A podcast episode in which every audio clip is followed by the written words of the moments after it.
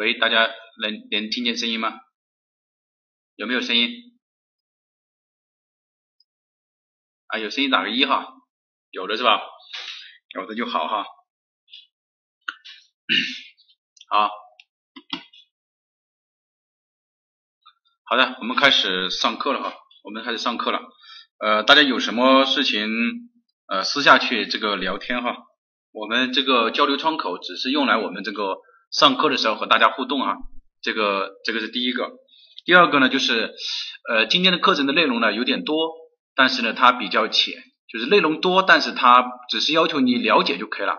所以大家呢如果呃在有什么问题的在群里面的话呢，只要啊发一遍就可以了，老师看得见的哈，就是不要刷屏了，就这个意思啊。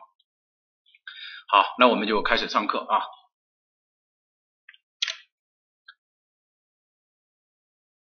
好，今天呢七月九号啊，今天是七月九号，然后我们来看一下啊，今天的课程的主要的内容呢，我们主要是讲这个规章及规范的精讲。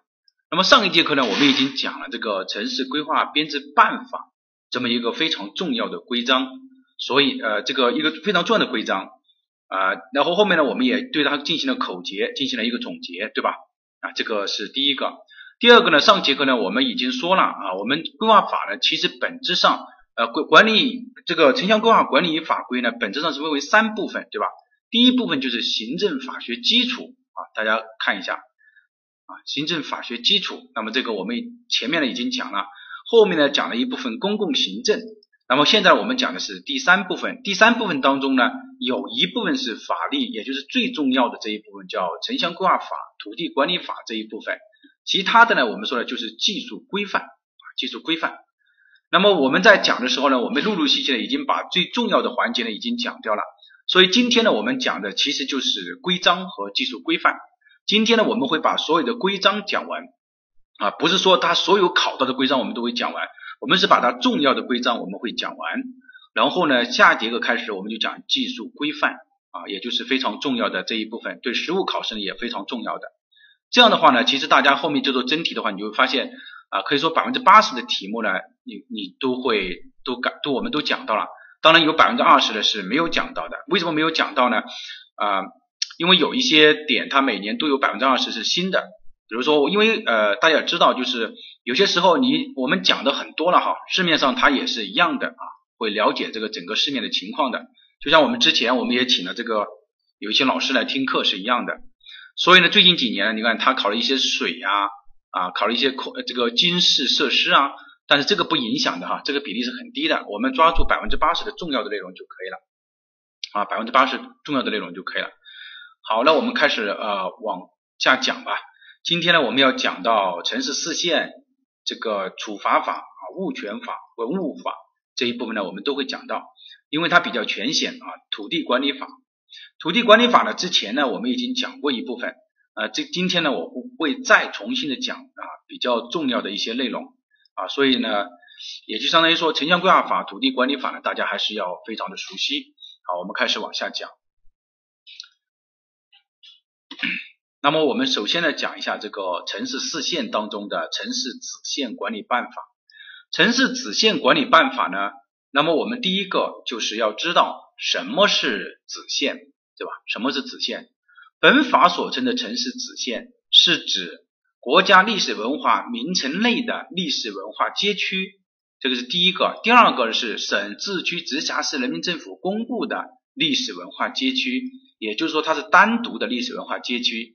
第三个指的就是历史文化街区外经县人民政府批准公布的历史建筑的保护界限，称为城市子县。这三个要注意啊，这三个要注意。考试的时候呢，这个地方是会有考题的，啊，会有考题的。也就是说，他说下列属于城市子县的事，你要知道一二三条啊。第一个就是说，呃，历史文化名城内的。第二个就是单独的啊，只是有一个历史文化街区的。第三个就是在历史文化街区之外的历史建筑的保护界限。第二呃，第二第三条，我们来看一下。那么什么时候我们来划定这个城市子线呢？什么时候来划定呢？在城市编制城市规划的时候，我们需要划定历史文化街区和历史建筑的子线。那么这个呢是告诉你说，在编制城市规划的时候，你就需要来划定，这个没有问题，对吧？那核心是我在什么情况下来划定，这个是很重要的两个点啊，两个点。第一个就是说，如果你是国家历史文化名城的话，那么你就在编制保护规划的时候划定啊。第一步，如果你是国家历史文化名城的城市子线，那么你就在编制历史文化名城保护规划的时候来划定。如果说你就是其他城市的子线，那么你就在编制总体规划的时候划定，这个没有问题吧？啊，那么我们。这个讲城市四线啊，城市子线管理办法、城市立线管理办法、城市黄线管理办法啊，讲的是城市四线。现在我们讲的是城市子线管理办法。好，这个地方呢，我们到这个地方呢，我其实我就有一个问题啊。那我们说我们在编制修建性详细规划的时候，需不需要划定子线？我们在编制修建性详细规划的时候，需不需要划定子线？需不需要啊？需不需要划定子线啊？不需要啊，不需要。好，那么我们这个是第一个，第二个呢，我们来看哈，所谓的城市子线，首先呢，你这个地方你不要去和文物，你不要和文物去搞混了，就是老老师的解读呢，就是要会深一点啊，因为我讲的深肯定，嗯。我是考虑大家啊，这个呃，这个这个接受的程度，我会来略微的扩展一些。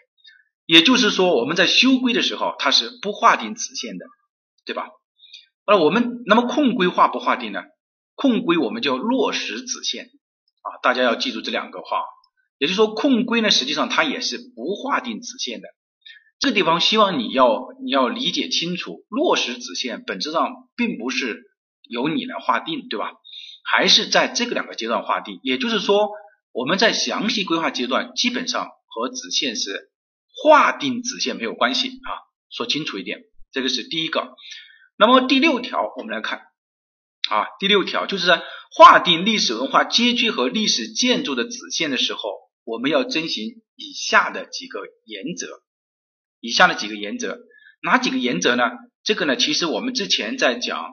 啊，历史文化名城保护规划规范的时候呢，我们也讲了，但是他那个地方呢，讲的是如何来划定历史文化街区的保护范围线，本质上呢是相同的啊，所以这个地方呢，我们不展开来讲啊，呃，这个地方呢没有没没什么可讲的，也就是说它本身它的核心地段，然后呢就是它历史建筑本身，那么是否要风貌协调区看情况啊，就是看情况，风貌协调区它不是说一定要有的。可以有，可以没有的啊，是看情况。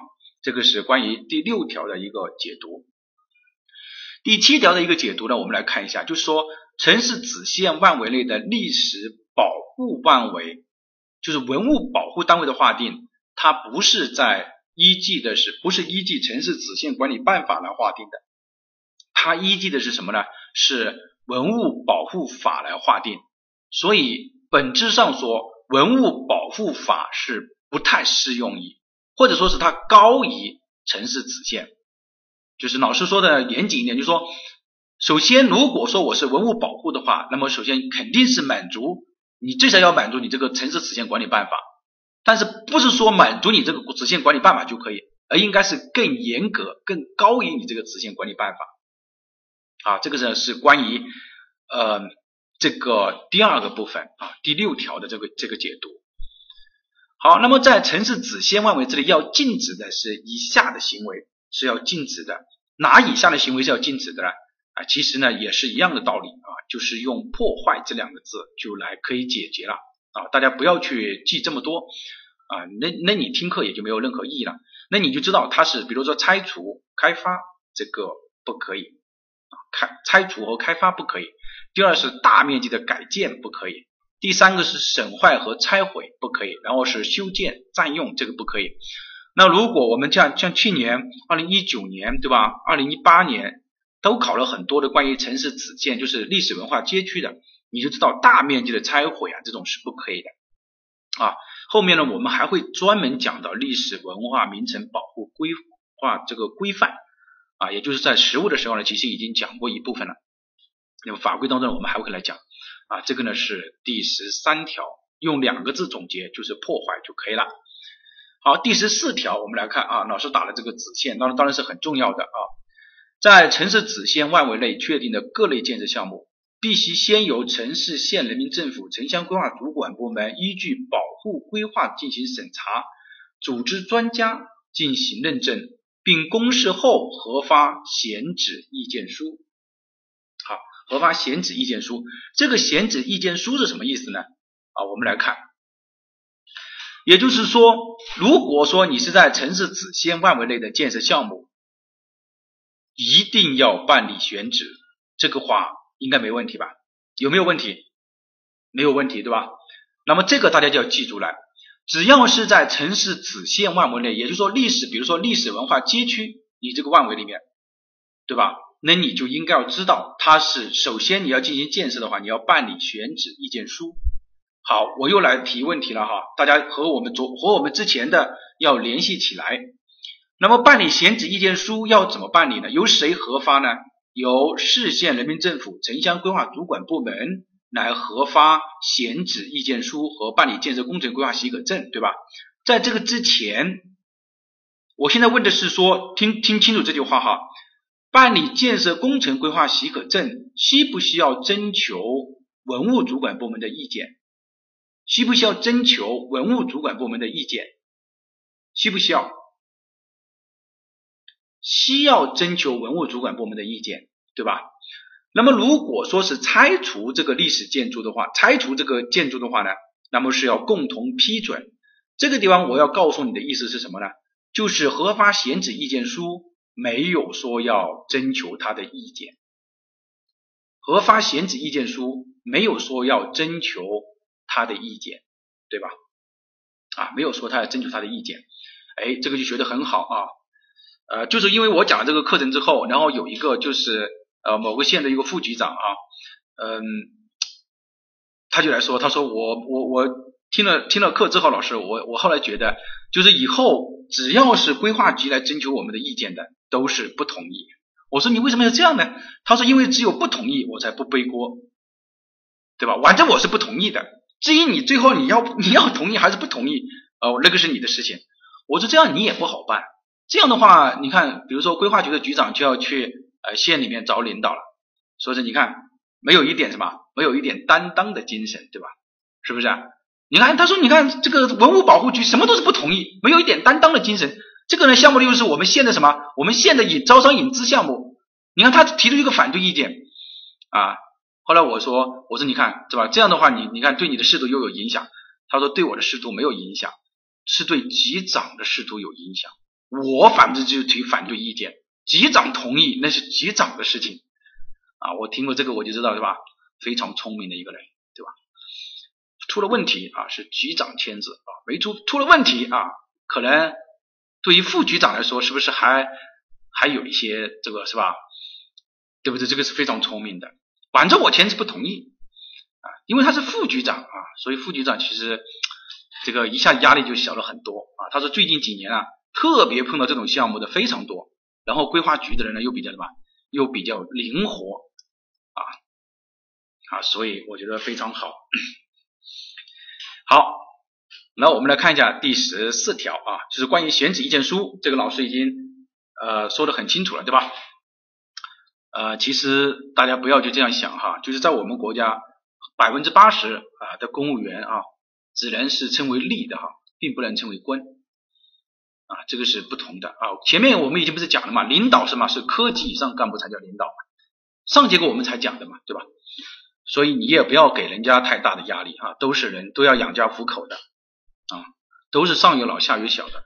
尽管公务员他本身有这个医疗保障，但是人家家里面的人并没有啊，也是一样的。你回过头来想一下，也是一样的哈。好，第十六条，好，第十六条，城市子县范围内的各类建设的规划审批要实行备案制度。这个地方呢，老师刚刚有一个同学问一个问题，我没有什么。我明没有去回复他，就是他说能按照你这个的意思，是不是全部是划拨用地呢？对不对？是全部是划拨用地呢？因为你不是说了划拨用地才核发选址意见书吗？那我们说这个地方不是的啊，不是的啊，就是说你这个地方新建一些基础设施和必要的公共服务设施，我们原来在讲这个历史文化名镇名村保护条例的时候，我们不是说了吗？不是说你所有的都可以去新建的，你只能新建什么呢？必要的基础设施和公共服务设施，所以它这个地方就承接了，承接了什么呢？承接了历史文化名镇名村保护条例当中的，那就合法闲置意见书啊。所以人家是很聪明的，人家是把它衔接的非常好的，对吧？对不对？但是为什么有些时候你说是不是一定就是划拨呢？老师为什么说不一定是划拨呢？就是有些时候，比如说，呃，我在这个街区里面，我自身的房子。比如说我自己的房子有一些问题的时候，那我当然也是需要进行什么修改完善等等这种情况。但是绝大部分来说，也就是说从官方层面上来说，就是划拨，明白我的意思吧？从官方层面上来说，就是划拨了。就是说你这个地方只能进行划拨，只是说你说一定是啊，这个不能说一定是的啊，这个是第一个啊，这个是。我觉得老师已经说的很清楚了哈，已经解把前面那个衔接起来了哈。第十六条就是说，你各类建设项目你都要实行备案制度啊，这个是唯一的，大家可以看见有一个备案制度出来了啊，这个是第二个。那么这个呢，就是说对于历史呃城市子线管理办法当中我们需要掌握的内容，核心是哪个呢？第二条和第三条是核心。第二条和第三条是核心，明白这个意思吧？啊，第二条和第三条是核心。好，这个呢是城市子线管理办法，我们讲完了。我们再来讲一下城市立县管理办法。大家其实我们讲完了之后，大家就会发现，呃，老师有很多内容没有讲，没有讲没有关系啊，因为那个本身考的点很少很少。到时候我们冲刺班的时候，我们会来统一画一些重点。好。关于城市立县，那么我们也要知道什么叫城市立县？什么叫城市立县？也就是说，本法所称的城市立线是指城市各类立地的控制范围线。首先，我问一个问题：有没有对立地进行一个鉴定？就是说，对立地有没有区分？没有。就是说，各类立地都应该要划定什么城市立线？这是第一个。第二条就是谁来编制城市立地系统规划？是由城市规划园林规划，也就是我们说的园林部门来组织编制城市的立地系统规划。而城市的立地系统规划，城市的立地系统规划指的是什么呢？我们来看，城市立地系统规划是指城市总体规划的组成部分。这个地方呢，就明白了一点啊。明白了一点，就是说城市立地系统规划是城市总体规划的一部分，这个是第一个。第二个，那么他在编制城市总体规划的时候，他应该要编制哪一些的立地系统呢？就是立地系统规划，他要做哪一些的内容呢？主要还是在大的宏观方面的，比如说绿化的布局啊、公共啊、大型的服务设施啊、公共绿地等立线，看见没有？大型的这种绿地的这种立线，那么。我们才称为是什么呢？也就是说，在城市总体规划阶段的时候，我们在讲原理时候，我们也讲过了点线面对吧？那么像这种就是大型的。那么在控规的时候，它主要做的是什么呢？其实就是规定这个绿化率的指标，还有就是具体的万维界限。在修规的时候是做什么呢？在修规的时候就是提出配件的原则和方案啊，划定这个立线的界限，对吧？那么我们现在要从这个地方说的，我提两个问题啊，大家记住来啊。我提的问题当然是很重要。第一，在什么情况下划定立线？就是总规要不要划定立线？控规要不要划定立线？修规要不要划定立线？好，我们说都要划定的啊，就是总规、控规、修规都要划定。那我总结来说，就是总规。加上详细规划它都要划定立线。这个是第一个老师总结的啊，因为我总结的点就是方便大家后面来看这个。其实你去看的时候，你没什么好看的，但是你记住老师说的话，这个是第一句。第二句就是说，城市立线外围内的用地，然后呢不能改作他用啊，不能改作他用。也就是说，占用了这个，你不要去占用这个立线，你不要去占用这个立线，占用立线啊，本质上来说就是违反这个规章了嘛。好，这个是第二条。第三条需要大家注意的就是关于这个三同步的这个问题啊。关于三同步，考到了就一定是对的，没什么好说的。同步设计、同步施工、同步验收，只要考到了就是对的啊，考到了就是对的。那么也就是说，对于我们城市立线来讲，大家只要记住是各类立地，这个是第一个要记住。第二个就是什么？总规加详规，它都要什么呢？都要划定。第三个就是说，不要去占用。城市立线，这个是关于立线的管理。好，我们再来看一下蓝线啊，蓝线的管理。所谓的蓝线，什么叫蓝线？也是一样的。本法所称的城市蓝线，指是指城市规划确定的江河湖库渠湿地，你的城市地表水的一个保护范围和控制界限。关于江河湖库渠和湿地，这个地方要求大家要记住来一下。考试的时候可能会考，比如说，如果这个地方加一个塘呢，行不行？江河湖库塘渠湿地行不行？啊，没有出现塘，那我们就不要有这个塘在里面，明白这个意思吧？也就是江河湖库取湿地就可以了，这个是第一个要明白的。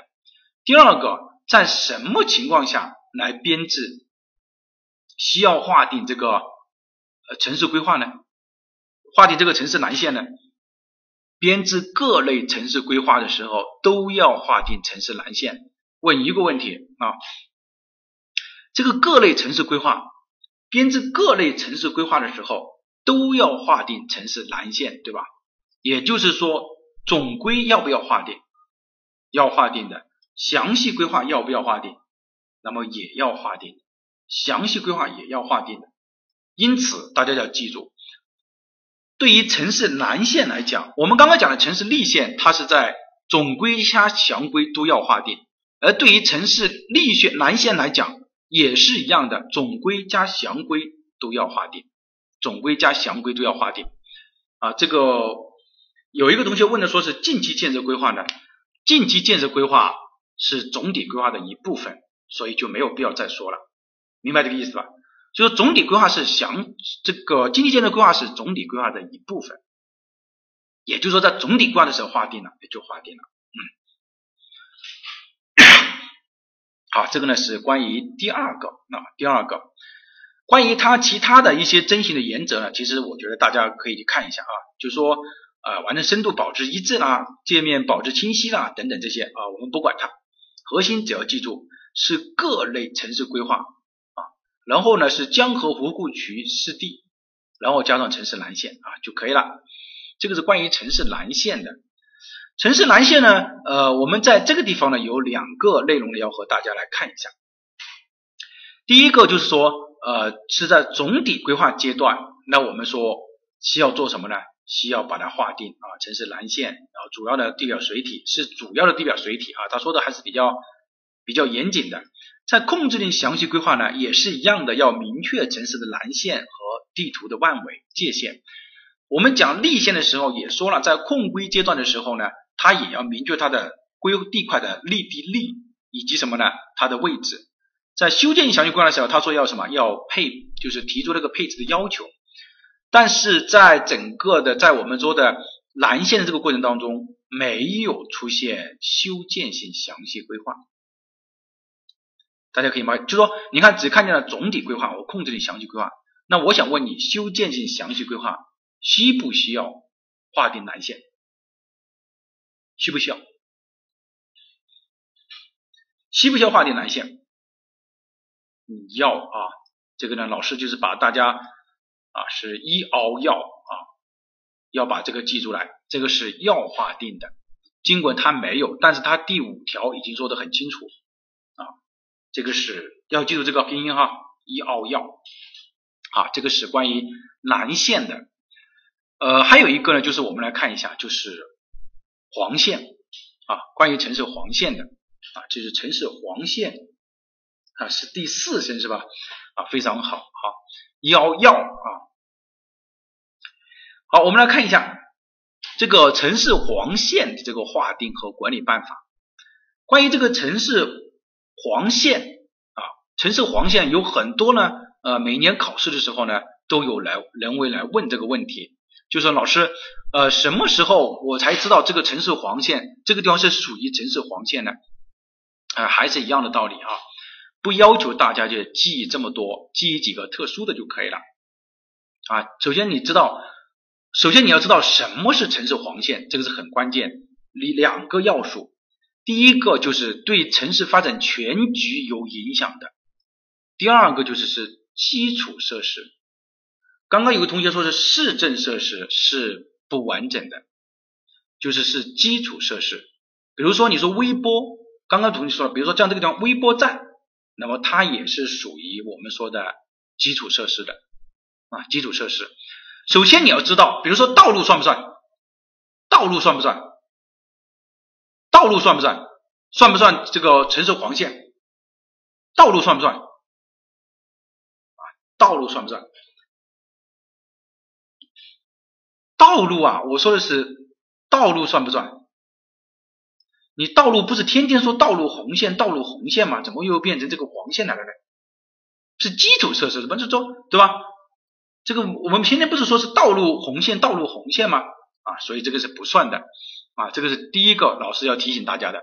第二个呢，就是在以下面这个十一条当中呢，老师呢给大家画了几个比较重要的内容，给大家解读一下啊。第一个就是说，城市公交首末站、出租车停车场、大型的公共轨道交通站现场，这个没有问题这个都不会，大家都大家都知道。呃，大家看一下这个机场，它是属于黄线的。城市交通换乘枢纽，它是属于黄线的啊，这个是两个，我变成了红色的，第一个和第二个，第三个就是关于起水点，这个是起水点、起水构筑物及一级泵站，二级泵站是不是？二级泵站是不是？那么二级泵站就不是了，只有一级泵站才是。什么叫一级泵站啊？然后我们在讲原理的时候讲了，什么叫起水点？也就是说，比如说这里有一条河啊，那我呢在这个地方河中间这个地方起水，然后呢把水泵过去啊，指的是这个是属于一级泵站。比如说我泵到泵到这个呃自来水厂，经过了净化之后呢，我要再往后面去泵，那么可能就是二级泵站啊，那么这个才叫二级泵站。那二级泵站。就不属于了。起水工程设施，它是属于，也就是最源头的水源头的那个地方的东西，我们叫城市黄线，因为它对全局是有影响的。还有水处理的工程设施，那么也就是说自来水厂啊，水处理的自来水厂啊等等这些要算的。啊，第三个就是垃圾转运站。啊，因为我们国家不是前段时间啊，去年嘛，一八年的时候，啊，一九年的时候，不是那个呃实行了新的那种垃圾分类嘛，对吧？就是我们上课讲的，你是什么垃圾，对吧？是不是这个意思？那我们就要记住啊，这个垃圾转运站也是要什么呢？也是要注意的，它是属于城市黄线啊，城市黄线。还有一个就是环境质量监测站，这个地方呢是属于什么呢？也是属于我们说的呃橙色黄线，要控管控起来的啊。为什么这样说呢？啊，以前我们测这个 PM 二点五或者是 PM 十的时候，对吧？有一些不是有那个作弊嘛？怎么作弊？就是把棉花塞到这个这个孔里面去啊，然后呢去把这个就是 PM 二点五二点五的这个环境容量就降低了嘛，对吧？像那么这个呢就叫什么呢？就是属于那种环境监测站啊，像那种环境监测站呢，也是属于我们这个城市的黄线是要控制的。还有关于什么这个什么区域设施啊、电力高压走廊啊、电线的高压走廊啊，这个我觉得大家没有问题啊啊，什么区域变电站啊这些大家都知应该知道啊啊，学到了是吧？学到了就好好去用一下啊。其实这个是真正不会作弊的人啊，会作弊的人，就是如果专业人士的话，我是不会就这样就作弊。我是专业人士的话，可能就是我做了弊你也不知道，为什么呢？因为要消除 PM 二点五的容量进去测量的话，那方法太多了。人你喷一种东西都可以，就是看你去检查的你看不出来，它就是湿蒙蒙的雾雾的一种东西，那么你就可以把它消除掉啊啊，这个呢就这个我们不能去说啊，说了的话。在座的真的有环保局的同志的话，那就什么那就有问题了，对吧？好，我们再来看这个第六条啊，第六条就是关于高压走廊是属于黄线的，高压走廊是属于黄线啊，这个我单独提出来了。还有就是卫星接收站和微波站，它是属于黄线啊。去年的时候呢，考了一个微波站，考了一个什么呢？考了一个。通道啊，微波的通道啊，微波的通道，还有就是下面这几个点啊，我们来看一下，就是消防调度站、消防站啊，防洪堤、排洪沟、截洪沟、防洪闸，这个气象预警中心，这个地方呢，大家要记住，这个截洪沟和防洪排洪沟是属于城市黄线，在相关的过程当中考过，在相关他说下列不属于城市黄线的是。就考了防洪堤、排洪沟、截洪沟，还考了另外一个，所以这个大家要记出来啊。好，这个呢是关于城市黄线的几个点啊。那我们来看，大家看一下第一题选什么啊？第一题啊，第一题选什么？他说，根据城市子线管理办法，下列说法中不正确的是啊，不正确的是。国家历史文化名城类的历史文化啊，大家可以看一下。国家历史文化名城内的历史文化街区的保护范围线属于子线，我们说对的。省、自治区、直辖市公布的历史文化街区是属于子线，对的。这个历史街区范围之外，经县级人民政府批准的这个公布的历史建筑属于，那么没有 D 选项啊，这个需要特别注意。啊，老师给你解读了一下，就是分为三种情况，一二三。像如果考的这种情况，如果你还错的话，你就想象一下，对不起啊，我们这么多同学在旁边提醒你了，对吧？第二个，根据城市子线管理办法，城市子线内的各类这个规划审批实行什么？实行备案制度啊，实行备案制度，没有这个什么听证报考，没有，就是什么备案制度，这个是第四个。第三题选什么？第三题选什么？第三题选什么？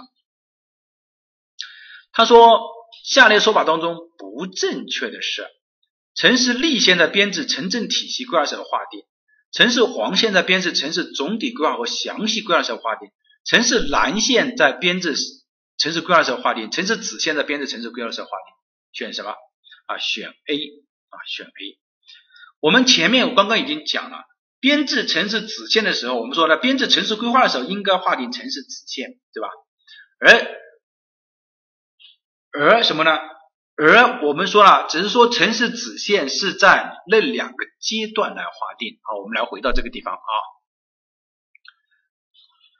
这个才讲的题目啊，我们要看一下这个地方啊，第三条，在编制城市规划的时候，应当划定保护的。这个建筑的城市子线，所以这个是没有问题的。为什么说啊？我们一个一个来看一下啊，呃，然后呢是城市立线，城市立线呢，我们已经刚刚已经讲了，呃，总规、控规、修规，并没有什么呢？城镇体系规划啊，并没有城镇体系规划。好，等一下我我会给大家总结哈。编制这个蓝线的时候是各类城市规划，编制黄线的时候是总规和详规。好，我们再回到这道题目，这个就是我们为什么要讲啊？刚刚我们已经讲了，立线的时候是什么呢？总规、修规、控规，没有城镇体系规划。大家如果你但凡做过这个规划的话，你就会发现。在城镇体系规划是没有办法，也就是说我们不去划定立线的。我们是给了一大个万维，城镇体系规划是这样的一个箭头啊，几族几代，指的是这么一个情况啊，指的是这么一个情况。而黄线是总规、详规，蓝线是什么呢？各类规划，紫线呢也是在编制城市规划时候划定。但是其实这个题目呢，呃，如果这个 D 选项是值得说说到一下的，为什么呢？编制城市规划的时候划定，那么什么叫城市规划呢？对吧？那么如果说你认为的编制城市规划就是城市的这个规划的话，那么那么你是对的。如果如果说你说这个编制城市规划，我们理解，比如说你城市规划也包括总规、详规，对吧？修规，那你本质上是不太严谨的。但是因为 A 选项太明白了，那所以呢，我们说选 A 选项，这个应该说清楚了吧？好，好，关于第四题，看一下看一下选什么？第四题，啊，当然是原题嘛。啊，第四题选 A 啊，给大家给大家总结两句话就可以了。如果这个地方是历史建筑的话，就是选 A；如果这个地方是文物保护单位的话，就选 C。啊，就总结这两句话。这个题目呢还年年都考。如果这个地方是历史建筑的话，就选 A；如果这个地方是文物保护单位的话，就选 C。明白这个意思吧？好。我们来看一下啊，第五题。啊，第五题，第五题，详细规划不需要划定的是，详细规划不需要划定的是选 C 选 C。我们这个就是不再展开来讲了哈，不再展开来讲，对吧？比如说我们说了立线啊是总规、控规、详规。这个是各类规划，那么这个呢是什么？总规和详规。其实这三个换而言之就是什么呢？如果你记不住的话，就是总规加上详规就可以了，就这么一个道理了。所以呢，这个选 C，因为它是在总体规划和或者是保护规划的时候划定。第六题选什么？第六题，他说下列关于城市子线、蓝线、立线。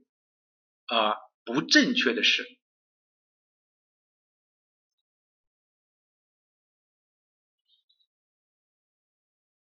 啊，选第二个哈，这种送分的题目呢，我们已经总结了，对吧？除了它之外啊，其他的三个都是详总规加详规，看一下就知道了。他说城市立线管理办法不涉及立线划定的事，就是刚刚那个同学，我们说立线是什么？总规详规，那么你就说谁不涉及？根据城，他说根据的城市立线管理办法。我们连近期建设规划出都没有出现过，所以就选 B，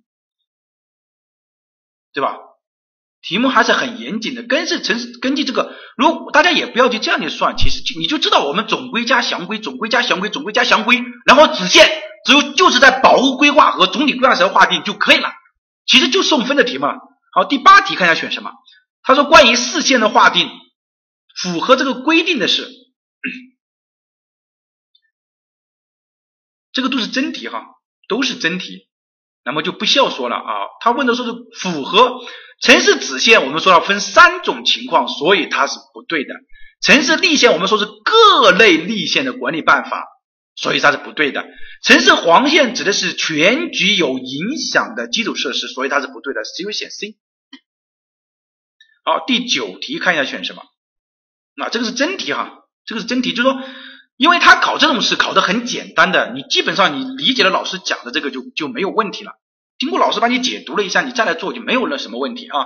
第九题他说关于划定城市子线、立线、蓝线、黄线，说法正确的是城市子线啊，选 A 啊，这多说了啊，浪费时间。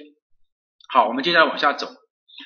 那么我们来讲一下就是土地管理法的二零零零二零二零版，这个呢二零。好，好，我们还是回到这里哈。那么这样的话呢，我们四线呢，我们就啊讲完了啊，四线就讲完了。其实总结下来呢，其实考点就是两个啊，大家来听这个辅导嘛。第一个就是概念，比如说啊，子线指的是一二三，立线指的是各类立线，蓝线指的是沟呃这个江河湖库渠和湿地，黄线指的是全局影响的基础设施。第二个就是什么时候划定的问题。总结一下，除了子线，其他的全部是总规加详规阶段划定。Game over 这一部分内容就讲掉了。这个是关于城市视线的，老师给大家总结一下，所以你很简单了。啊，这个呢是第一个，嗯，他修订过了，但是修订呢是修订了两个两句话的内容，就是一个从城市规划变成了城乡规划。呃，大家不要去担心这个哈，就是老师在备课的时候，肯定优先就已经会考虑到这个点的。好，举例子啊，比如说，嗯，他啊，举个例子吧，要不然大家呃会理解，就是说他修订就这个地方，编制各类城乡规划应当划定南线，只是这个意思，其他的就没了。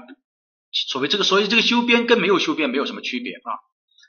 那么这个呢，我们再往下讲，土地管理法，土地管理法当中的是什么呢？就是二零二零版。二零二零版的土地管理法呢，我们在前面呢已经讲过了一次，今天呢我再给大家深入的讲一下，希望大家呢认真听啊，认真听，每一次讲的肯定的点是不一样的，那也要不然也不会去讲。第一个就是第二条啊，关于土地的制度的问题，土地制度的问题，我们说啊，土地使用制度呢，我们国家是全民所有，也就是国有或者是什么集体所有，对吧？这个是第一个。国有或者是集体所有，那么我们有一种情况下是可以征收土地的。什么情况下可以征收土地呢？就是为了公共利益的时候可以征收土地，并且为什么呢？要补偿，要给补偿，就是说我征收老百姓的土地，然后呢，我要去补偿他，也就是给拆迁补偿款就可以了，是这个意思。那么是不是所有的情况都可以进行这个？这个征这个征地呢，都可以去征收老百姓的土地呢。新的土地管理法当中明确掉了，是公共利益才可以征收。那么什么叫公共利益呢？以下几种情况叫公共利益，不建议大家去看啊，这个不会考的那么细啊。这个案例呢，是我们在邀请这个去对土地管理法进行解读的时候呢，呃，老师的一个 PPT 啊，那我呢把它移过来。这个地方呢，希望大家注意的一点，就是你不要去记这些。什么叫公共利益？最少你大概知道，应该就是国家的什么文物保护，这个你应该知道。你要注意的就是有一些案例，比如说在长沙啊某某这个地方的时候，我为了一个运动场地馆去征收土地，而这个土地如果说大家认真听啊，这个就是呃老师结合实际的案例给大家讲一下，那么方便你理解。征收的过过程当中呢，其实呢，它是属于一个运动城。这个运动城呢，本质上呢，就是一个居住区。居住区就是一个非常大的老板啊，他建了一个什么什么什么，比如什么运动城，本质上就是一个什么呢？就是一个居住区。啊，后面呢就发现问题了啊，发现问题之后呢，这个长沙的这个同志呢也很这个，处虽三物，亡秦必楚，对吧？我们说，呃，长沙这个还是。我们湖南的还是非常厉害的，对吧？啊，就想了一个办法，就立马把它变为了什么呢？变为了什么呢？就是说，原来本来是打算开发商把这个体育馆以运动的，就是说我提倡运动休闲这种方式去销售房子的，啊，立马就把它做成什么呢？公共的，公共的，也就是说这个是政府投资的，啊，然后以这种形式，那么就变成了公共利益啊，但是呢还是有部分人受到这个啊记过啊。这么一个处分啊，对，就是体育新城啊，体育新城的意思。那么最后呢，还是受到了记过的处分，已经是做了变通了哈，已经做了变通。当然，开发商也是损失了利益的啊。但是呢，呃，这样的话，我们觉得还是可以的。这是一个真实的例子哈。好，我们再往下看，就是关于第四条啊，第四条，第四条啊，这个你看，我们国家对土地用途实行管制，对吧？实行管制的话呢，就是说国家编制土地用规划，将土地分为三个等级。如果今年考试，他说根据呃土地的呃分类，我们国土地分为一二三多项选择题要对，要记住来，这个要一定要对，明白这个意思吧？你不要去想到，呃，这个是按照土地管土地利用总体规划，或者按照土地利用管理，这个一定要记住来是分为一二三，也就是 A、B、C，不要去分为建设用地、非建设用地，也不要去分为城乡用地、城市用地，就是分为以下三类，这个不要有错啊，这是第一个。第二个是严格限制农用地转为建设用地。这个地方要记住了一点，是农用地转为建设用地。如果农用地要转为建设用地的话，应该怎么办？要办理农用地专用审批手续啊，这个是第一个。关于这一点呢，这一条呢，这个地方呢，我认为今年还是会出考点的，出三个考题当中一定会出现一个。第一个就是关于土地分为哪几类，这个是一个考题。第二个。将什么严格限制什么转为什么，这个是第二个题目。第三个是控对什么实行特殊保护，对耕地实行特殊保护。可能我现我我现在在这个地方说，大家觉得哎，so easy，谁不会呀，对吧？但其实你考试的时候你就不会了。比如说，对什么进行特殊保护？对农用地进行特殊保护，对基本农田进行特殊保护。对林地进行特殊保护啊，对什么进行特殊保护？你要知道是对耕地进行特殊保护。OK 哈，点都已经说到这种程度上来了，我觉得再说下去就没有太大的意义了啊。这个是第一个啊，第一个。第四点的第一个要考的啊，要注意的，这是第一个。还有一个就是第十一条啊，第十一条。啊，为什么我土地管理法我们讲了这么多呢？啊，我也可以和大家说一下我备课的这种哈，精讲班现在是没有太多的这个信息出来的，但是我们要凭自己的方向我们去把握，我们宁可多一点，但是我们不能去抱有那种侥幸的心理，明白这个意思吧？土地管理法是二零二零年一月一日实施的，原现在的自然资源部的原部的班底是土地部啊，这个国土部。只是把城乡规划主管部门这一部分内容并进来了，而我们现在的国土空间规划呢，又把什么呢？又把土地利用总体规划也并进来了。所以我认为这一部分内容大家还是要非常的注意的。嗯，好，从第二点啊，从第二点我们来看啊，从第二点我们来看，就是关于几个平息的啊，这个也是有一个案例的，就说。农民集体所有的土地依法属于农民农村集体所有。如果说是由村集体或者村委会经营的，那么啊就啊我这么说吧，如果说这个村集体它就是一个村集体，它没有分为几个小组，就是说我们不是有嘛，比如说某个村对吧？村里面呢还分为几个呢？啊，比如说第一小组啊。第二小组就是相当于是一个行政村，比如说村委会是一个行政村啊，下面分为几个智能村，对吧？智能村啊，智能村。那么如果说我这个地是属于第一智能村的，那么你签合同的时候，你就和第一智能村去签合同。如果说我是第二自然村的，那我签合同我就和第二自然村去签合同。如果说既包括第一自然村，也包括第二自然村，那本质上就是行政村。一个村委会指的是行政村，那你就和行政村来签合同。啊，原来呢，我有一个案例啊，这个是讲座的时候说，就是说，呃，违规签合同。什么叫违规签合同呢？就是说，一个比如说有一个浙江的一个老板啊，他要去啊江西，假如说去签一个，看中了一块一大片这个池塘，这个鱼塘。这个鱼塘呢，它的主要的这个单位呢，主要的这个绝大部分的面积呢是啥？是第一自然村的，但是呢，也有小部分是第二自然村的。那么这个时候签合同呢，就应该和行政村来签合同。行政村比如说收到一百万，对吧？那你一百万，你按照用地的面积，比如说它百分之六十，它就六十万；它百分之四十，它就四十万。然后六十万又第一自然村它下面去分，这个就是关于这个签订合同的问题和谁签啊？这个是第二个啊。好，我们再往下走，就是第十四条当中，就是关于土地征属有钱，这个有有有土地有征属有这个有争议的时候啊，这个呢，大家如果现在做这个删掉数据啊，经常会出现这种问题啊。如果你去做删掉的话，就会出现这个地是我的，这个地是他的，有些时候标就不好标。那么这个时候怎么办？这个时候就涉及到一个仲裁的问题啊，我们来看一下啊，对权属有争议，因为大家看这个土地管理法，你肯定是看得懂的啊，但是呢，嗯，老师呢解读呢，可能就啊通过更形象的一些实际的案例给大家解读。所以说，土地如果有使用权有争议的，由当事人协商解决啊，当然，比如说你你能协商解决的，当然是皆大欢喜的事情，对吧？大家都你好我好大家好的啊。早上啊签签的这个协商，下午两个签合议的人就可以再吃一顿啊，这个这个是常有的事情哈。那么这个没有问题。那么当有争议的时候怎么办？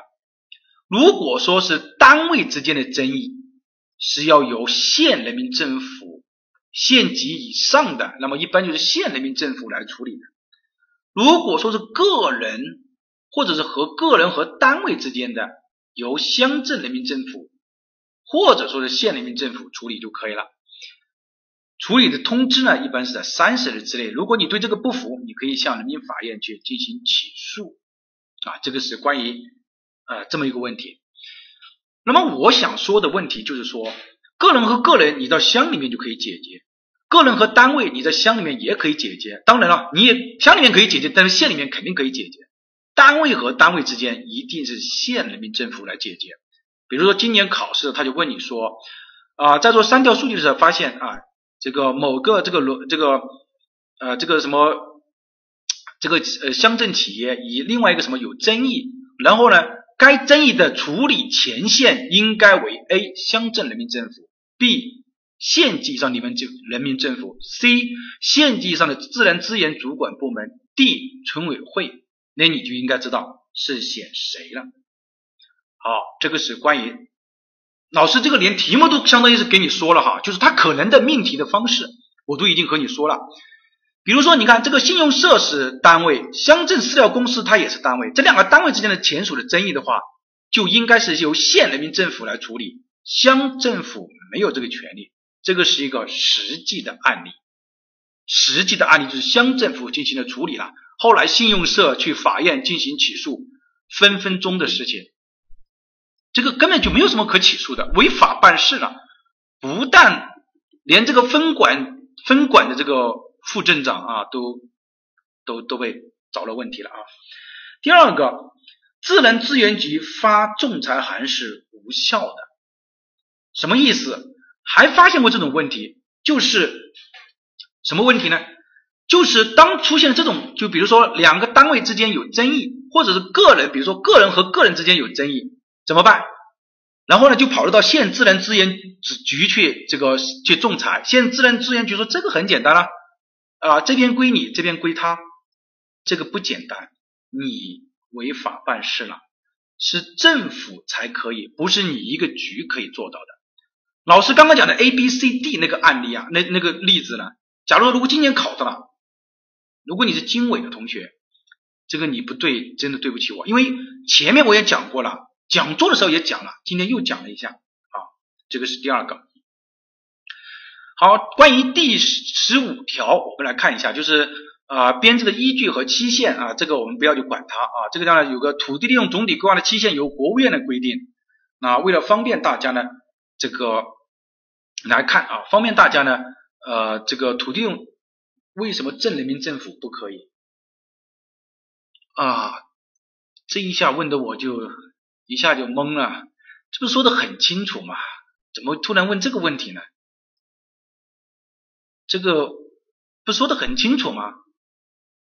为什么会说镇人民政府不可以？法律规定不可以啊，你对吧？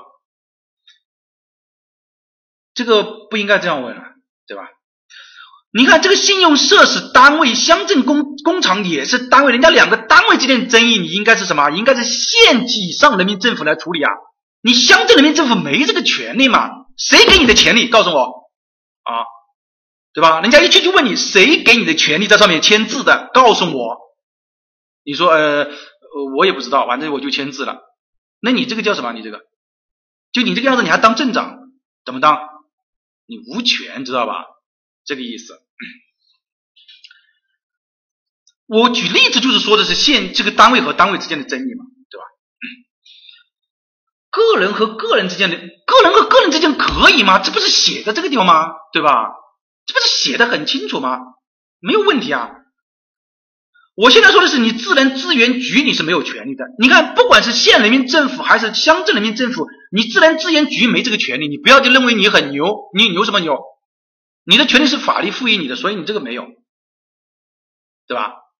这个不行啊，就这么个道理啊。我们往下走，那我们来看一下这个呢，就是说土地利用总体规划，有很多同学问，哎，老师它到底是多少年？他说我在看城乡规划法的时候呢，他就是告诉你是国务院的规定，那我帮你查了一下啊，国务院的规定呢就是十五年啊。这个呢是关于啊第十五的五第十五条，第十六条我们来看一下啊，就是这个很重要了，第十六条。下级土地利用总体规划应当依据上级土地利用总体规划的编制来编制，对吧？啊，这个没有问题吧？就是说你就像就像我们城市规划一样的，对吧？你上级的编制的，你要依据下级的来编制。好，这一个内容哈，这个内容啊，考试要高度的注意它，高度注意它。地方各级人民政府编制的土地利用总体规划中。什么不得超过什么的指标？建设用地的总量不得超过上一级土地利用总体规划确定的控制性指标。实务当中也可能会考到这么一条，希望你高度注意。是第一个是什么的总量？是建设用地的总量，不要到时候换了另外一种，你就不知道了。这个是第一个。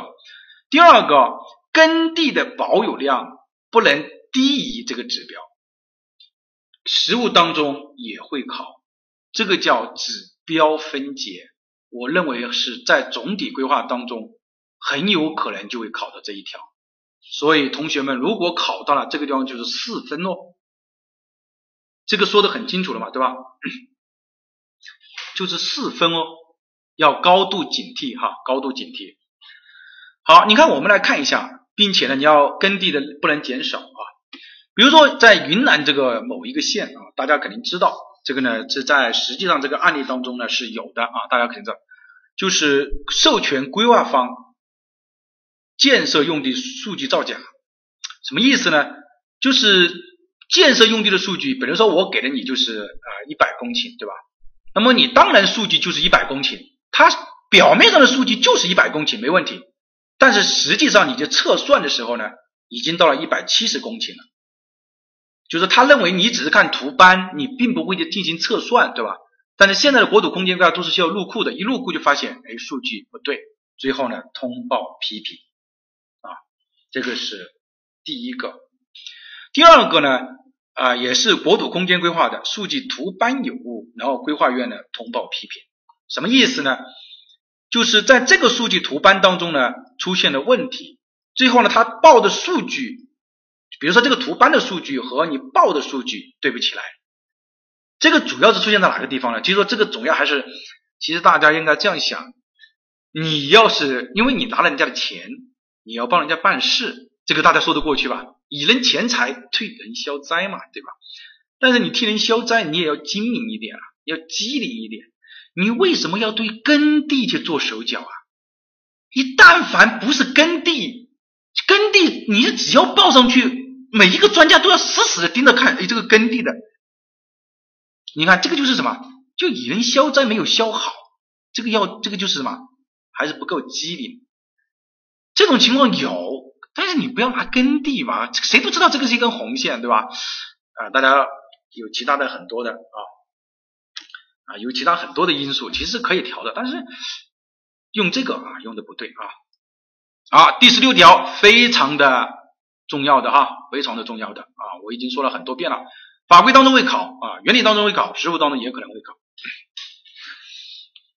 好，我们接下来再往下走啊啊，有同学要求休息的啊，我们讲完这个休息啊，理解一下，因为呃一旦断了就就没没意思了哈。关于第二十条啊，土地规划的审批，土地规划的审批呢是分级审批啊，分级审批的，也和我们这个城市规划是一样的，也是分级审批的，这个没有问题吧？对吧？啊，省一级的啊，报国务院审批，这个地方其实考试的时候容易考到这个点，因为我也不想大家花太多的时间在这种上面，会考到这一条。大家注意就可以了。他说，下列土地利用总体规划应当报国务院批准的是：A. 省会城市；B. 人口一百万以上的城市；C. 国务院指定的城市；D. 啊，比如说副省级城市，或者说是它其其他的名字，比如说经济技术开发区，不管什么，你就是严格按照土地管理法来，A、B、C 选上去就可以了。多项选择题，这个说的很清楚了吧？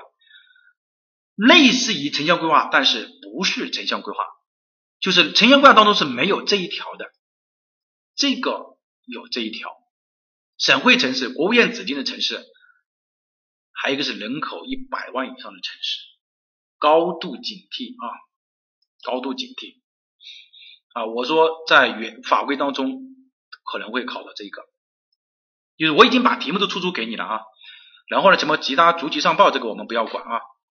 啊，我们第二十一条啊，二十一条呢也是要注意的啊，就是土规和城规的关系啊，当然是很重要了。城市建设用地规模应当符合国家的标准啊，这个话，我觉得如果你是一个城市规划的人员，专业素养的人员的话，你就知道这句话是什么意思？什么意思？什么意思？就是说你的建设用地规模应该符合国家的标准，什么标准？不能低于六十五，不能大于多少，对吧？这个应该很清楚了吧？我们在讲原理的时候也讲过了。哎，对，看第看怎么看第二行呢？什么叫看第二行？这个是人这个是我们城市规划专业，不是我们前面讲了这么多啊！这位兄弟，你是你是要命啊？这个你突然说看第二行，这个这个一下让我懵了，对吧？不可以，我们之前讲过的啊，这个要记住啊，实物原理都讲过啊，法规没讲过啊，后面我们会来讲。那么啊，当两者发生不应或者尽量少占农用地，对吧？那么总体规划，那么你看啊，看下面这一条，城市总体规划、村庄和集镇规划应当和土地利用总体规划相衔接。城市总体规划、村庄和集镇规划中建设用地的规模不能超过土地利用总体规划啊，在之外的啊应该要符合。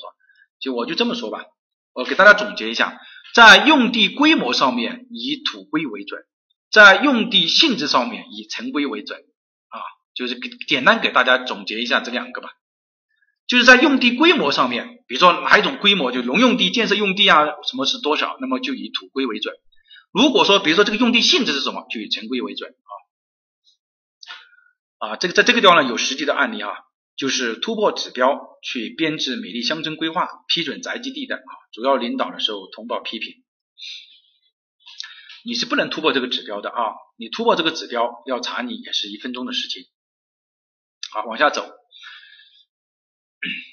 好，重点来了啊！这个题目要求大家啊背下来的，就是说，如果你实在理解不了，你就把它啊背下来啊，多读一下就实出来了。我们看永久基本农田啊制度，我们国家实行永久基本农田制度，这个大家已经非常的清楚了，对吧？实行永久基本农田，那么经国务院农村农业主管部门以及县级以上地方人民政府批准的粮棉油糖里面的耕地，这个要记出来啊。这个呢意思是什么呢？就是说大家对比一下啊，给大家对比一下啊，对比的才可能是最大的考点。你对比的话，你会发现什么呢？红色的这个是什么呢？是增加的，原来是没有糖，现在有糖了。原来是国务院有关部门，现在直接告诉你是国务院哪个部门？农村农业部。我讲的这么细，希望大家认真理解哈。城乡土地管理法、城乡规划法，大家一定要去看一下一九年的那个视频，因为我们土地管理法、我们城乡规划法，我们讲的今年要简单一点，但是一定要去听一九年的土地管理法，我们的比重增加了一些。所以原来是没有明确，原来就告诉你说土地国务院的相关部门，现在告诉你了就是农村农业部，这这这么一个道理。第二个增加了糖，原来没有糖，现在增加了糖，这个要记住。好，这是第一个。第二个呢，呃，有良好的水利保护设施的，正在改造的中低产或者是已经建成的高标准的农田。二零一九年的哪一课？二零一九年讲城乡规划法的就可以了。你不要管它哪一课，你就看他去讲城乡规划法的，你就听那个就可以了啊。那我们看一下这个地方啊，看这个地方，就是正在实施改造的中低，这个可以。还有就是说已经建成的高标准的，已建成的高标准的农田要划入到永久基本农田啊，永久基本农田。这个是第二个，增加了一个什么呢？已经建成的高标准的农田要划入到永久基本农田。第三个就是蔬菜生产基地，这个没有变啊，蔬菜生产基地。第四个是农业科研的教学试验田也没有变，比如说我们盐农平的啊，那我们帮我们做的像这种农业科研的教学试验田，那么应该划入到永久基本农田来执行管理。好，第五个就是国务院规定应当划入永久基本农田。啊，国务院认为你这个应该划入到永久基本农田，那就划入到永久基本农田。好，我们来看下面这句话啊，要注意，各省自治区直辖市划定的永久基本农田一般应当什么呢？应当占本行政区域内耕地的百分之八十以上。就说正常情况下应该要占到百分之八十，你这个永久基本农田应该占到你耕地的百分之八十。但有一些情况呢，比如说上海，对吧？那么具体的比例呢？由这个来确定啊，就是根据国务院，那根据各个省的具体情况来确定。大家可以看一下，原来是没有这一条的，没有红色的这一条的，对吧？没有。那么现在呢什么呢？现在增加了这一条，为什么呢？就是因为在实实际的过程当中，有一些地方它确实做不到嘛，那么就增加了这一条啊，百分之八十要记住了啊，百分之八十。啊，爱情买卖是吧？对啊，这个是我我我倒觉得这个是很很好的哈，可以的。就是我我我我有良好的工业基础，我有良好的金融基础，你不能发给我大量的土地去去什么去做这种这个基本农田这些嘛，对吧？就没有必要啊。我觉得这个因地制宜挺好的啊。好，这一条啊要求大家记出来哈。我老师给大家对比了一下啊，第一个是明确了这个，第二个呢是增加了糖已建成的高标准的，还就是占百分之八十。好，我们再来看一下啊，关于永久基本农田的审批制度，当然是重中之重了啊，实务当中也是一定会考到的。永久基本农田啊，永久基本农田经依法划定之后，任何单位和个人不得擅自占用或者改变其用途，不能占用也不能改变其用途。国家的。能源、交通、水利、军事等重点的建设项目选址，确实难以避免永久基本农田的，涉及到农用地转用征收的，由国务院来批准。首先，这个地方两个概念：第一，永久基本农田划定了之后，其实对于我们来说，对于我们做规划的人来说，永久基本农田就是一根线，这根线就是什么呢？就像一把刀一样的，这把刀不但是刀，这把刀还是还还很还有火。就连靠近都不能靠近，最好是不要去惹它。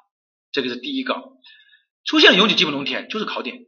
第二个，省如果在搞法规的时候，我们考到了，只会出现一种情况。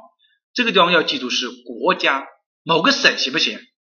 某个省行不行？某个省都不行的，只有国家的这些才可以。啊，这个是第二个。第三个，禁止通过调整县级土地利用总体规划。乡镇土地用总体规划的方式来规避永久基本农田的征收和审批。好，有一个啊最大的一个案例，就是说某一一个地方有一个这个市级的一个工程啊，嗯，在主要领导的示意之下啊，麻痹大意，占用了永久基本农田。占用了之后呢，就为片盯过去，就发现哎，怎么这个地方被动了，对吧？然后呢，就发了一个文啊，需要去进行什么呢？进行自查啊，项目自查啊。这个自查之后呢，还什么呢？还以欺骗的手段，就是去修改了这个土地利用总体规划，就发就是什么意思？就是修改永久基本农田的那根线。其实这个非常的什么？非常的啊，只能说这样的字啊，他根本不知道这个东西是改变不了的，对吧？这个有点掩耳盗铃的意思啊啊！我这个是实际案例，只能说大家不懂啊。你看这个处分是很重的哈，直接是开除了哈，直接是开除，这个已经是很重了，警告、记过、记大过、开除。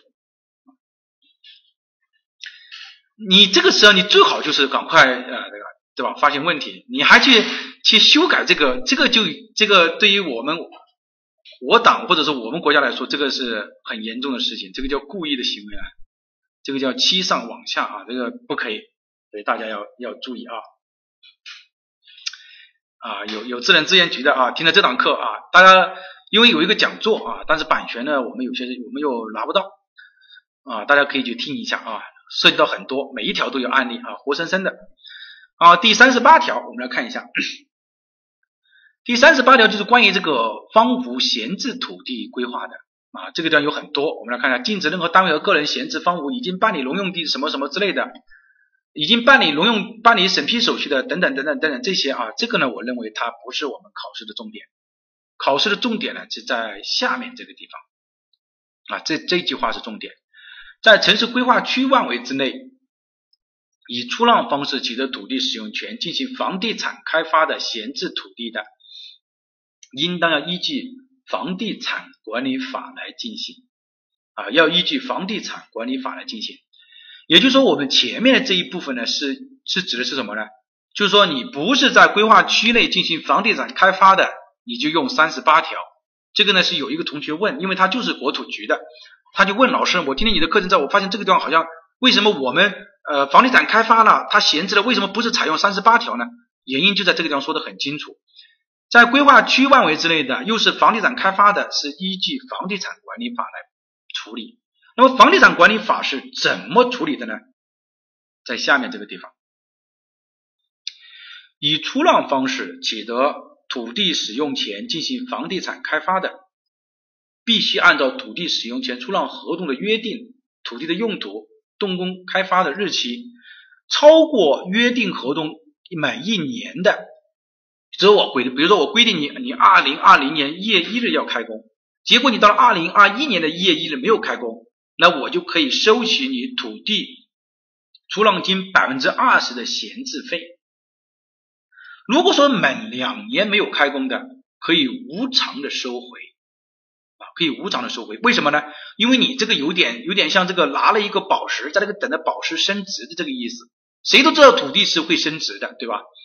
但是你相当于是我提前拿了，你又不开工，你又不把创造社会价值，那你相当于你你把国家的这一部分应该获得的税收、获得的利益转变成你企业的了，这个当然是不合理的。为什么？因为城市会发展啊，城市发展的话，你当然就是有我们说的各种的费用，你你你土地会增值啊，所以我就要求什么呢？可以把你收回，对吧？可以把你收回。但是呢，啊，并不是说只要这个就收回啊。但是呢，因为什么呢？因为不可抗力或者政府有关部门啊等等这个延迟除外啊，这个呢相当于是什么？就开了一个口了啊。但是如果去看，就是很多开发商一年也没有施工，两年也没有施工，为什么不处罚他呢？原因是什么呢？原因是是因为你政府有关部门造成的。那么政府什么部门造成的呢？什么原因造成的呢？反正你有有这么一个有这个说明就可以了吧？有这个说明就可以了。啊，只是这么一个意思啊，我觉得这个但但凡你这个你应该都都应该拿得到吧？啊，就是之前有同学问我的，对吧？啊，你说为什么不收回啊？就是因为在原因在这个地方啊，这个地方呢其实也有一个案例啊，就是艾格福斯呢，呃，他这个起诉广东啊这个资源国土资源局，就是什么呢？就是他是采用的是广东的国土资源局呢，依据的是土地管理法三十八条来对他进行处罚的。但实际上呢，他依据的条款不对啊。最高人民法院最后驳驳回的原因，他都没有对，就是广东法院最后驳回的原因，就说依据的条款不对啊，应该依据是房地产管理法啊，这个也是一个实际的案例。好，呃，关于这个四十六条啊，关于国家征收土地的这个呢，要记出来。如果你实在记不住的话，也要引起注意啊，要记出来。就是什么情况下应该要国务院来审批啊？以下三种情况：第一是永久基本农田，第二是永久基本农田之外的耕地超过三十五公顷的，第三个是其他的土地超过七十公顷的。啊，呃，这个地方呢，啊，有人说老师公众号那个答案是不是错误的？公众号那个答案没错误啊，公众号说的是建设用地超过一百公顷，都已经是建设用地了，你报国务院做什么？假如说你是建设用地，你报国务院，你说我要批准这个，我要征收建设用地，直接就说你这种还当还还搞什么行政，对吧？这个是应该说是不会出现这种情况吧？那个题目已经说了是建设用地了，结果你还报报国务院，你说我要征收，脑袋都不要了，你乌纱帽都不要了，你这个最典型的这个问题出现了，所以那个题目没有问题啊。明白这个意思吧？因为题目，你看这个东西要记住啊，永久基本农田不管是多少都要报国务院征收，永久基本农田之外的三十公顷的耕地你要报国务院，其他的超过七十公顷的要报国务院啊，over 啊。好，那么我们再往下啊。呃，第五十七啊，关于临时用地的啊，讲完这个呢，我们就休息一下。临时用地啊，建设项目施工和地质勘察需要使用国有土地或者农民集体所有土地的，由县级以上的人民政府自然资源主管部门批准啊，问的非没超过三十五公顷，省里面批掉就可以了啊。如果没超过三十五公顷的，要看啊。有没有土国土局的在不在？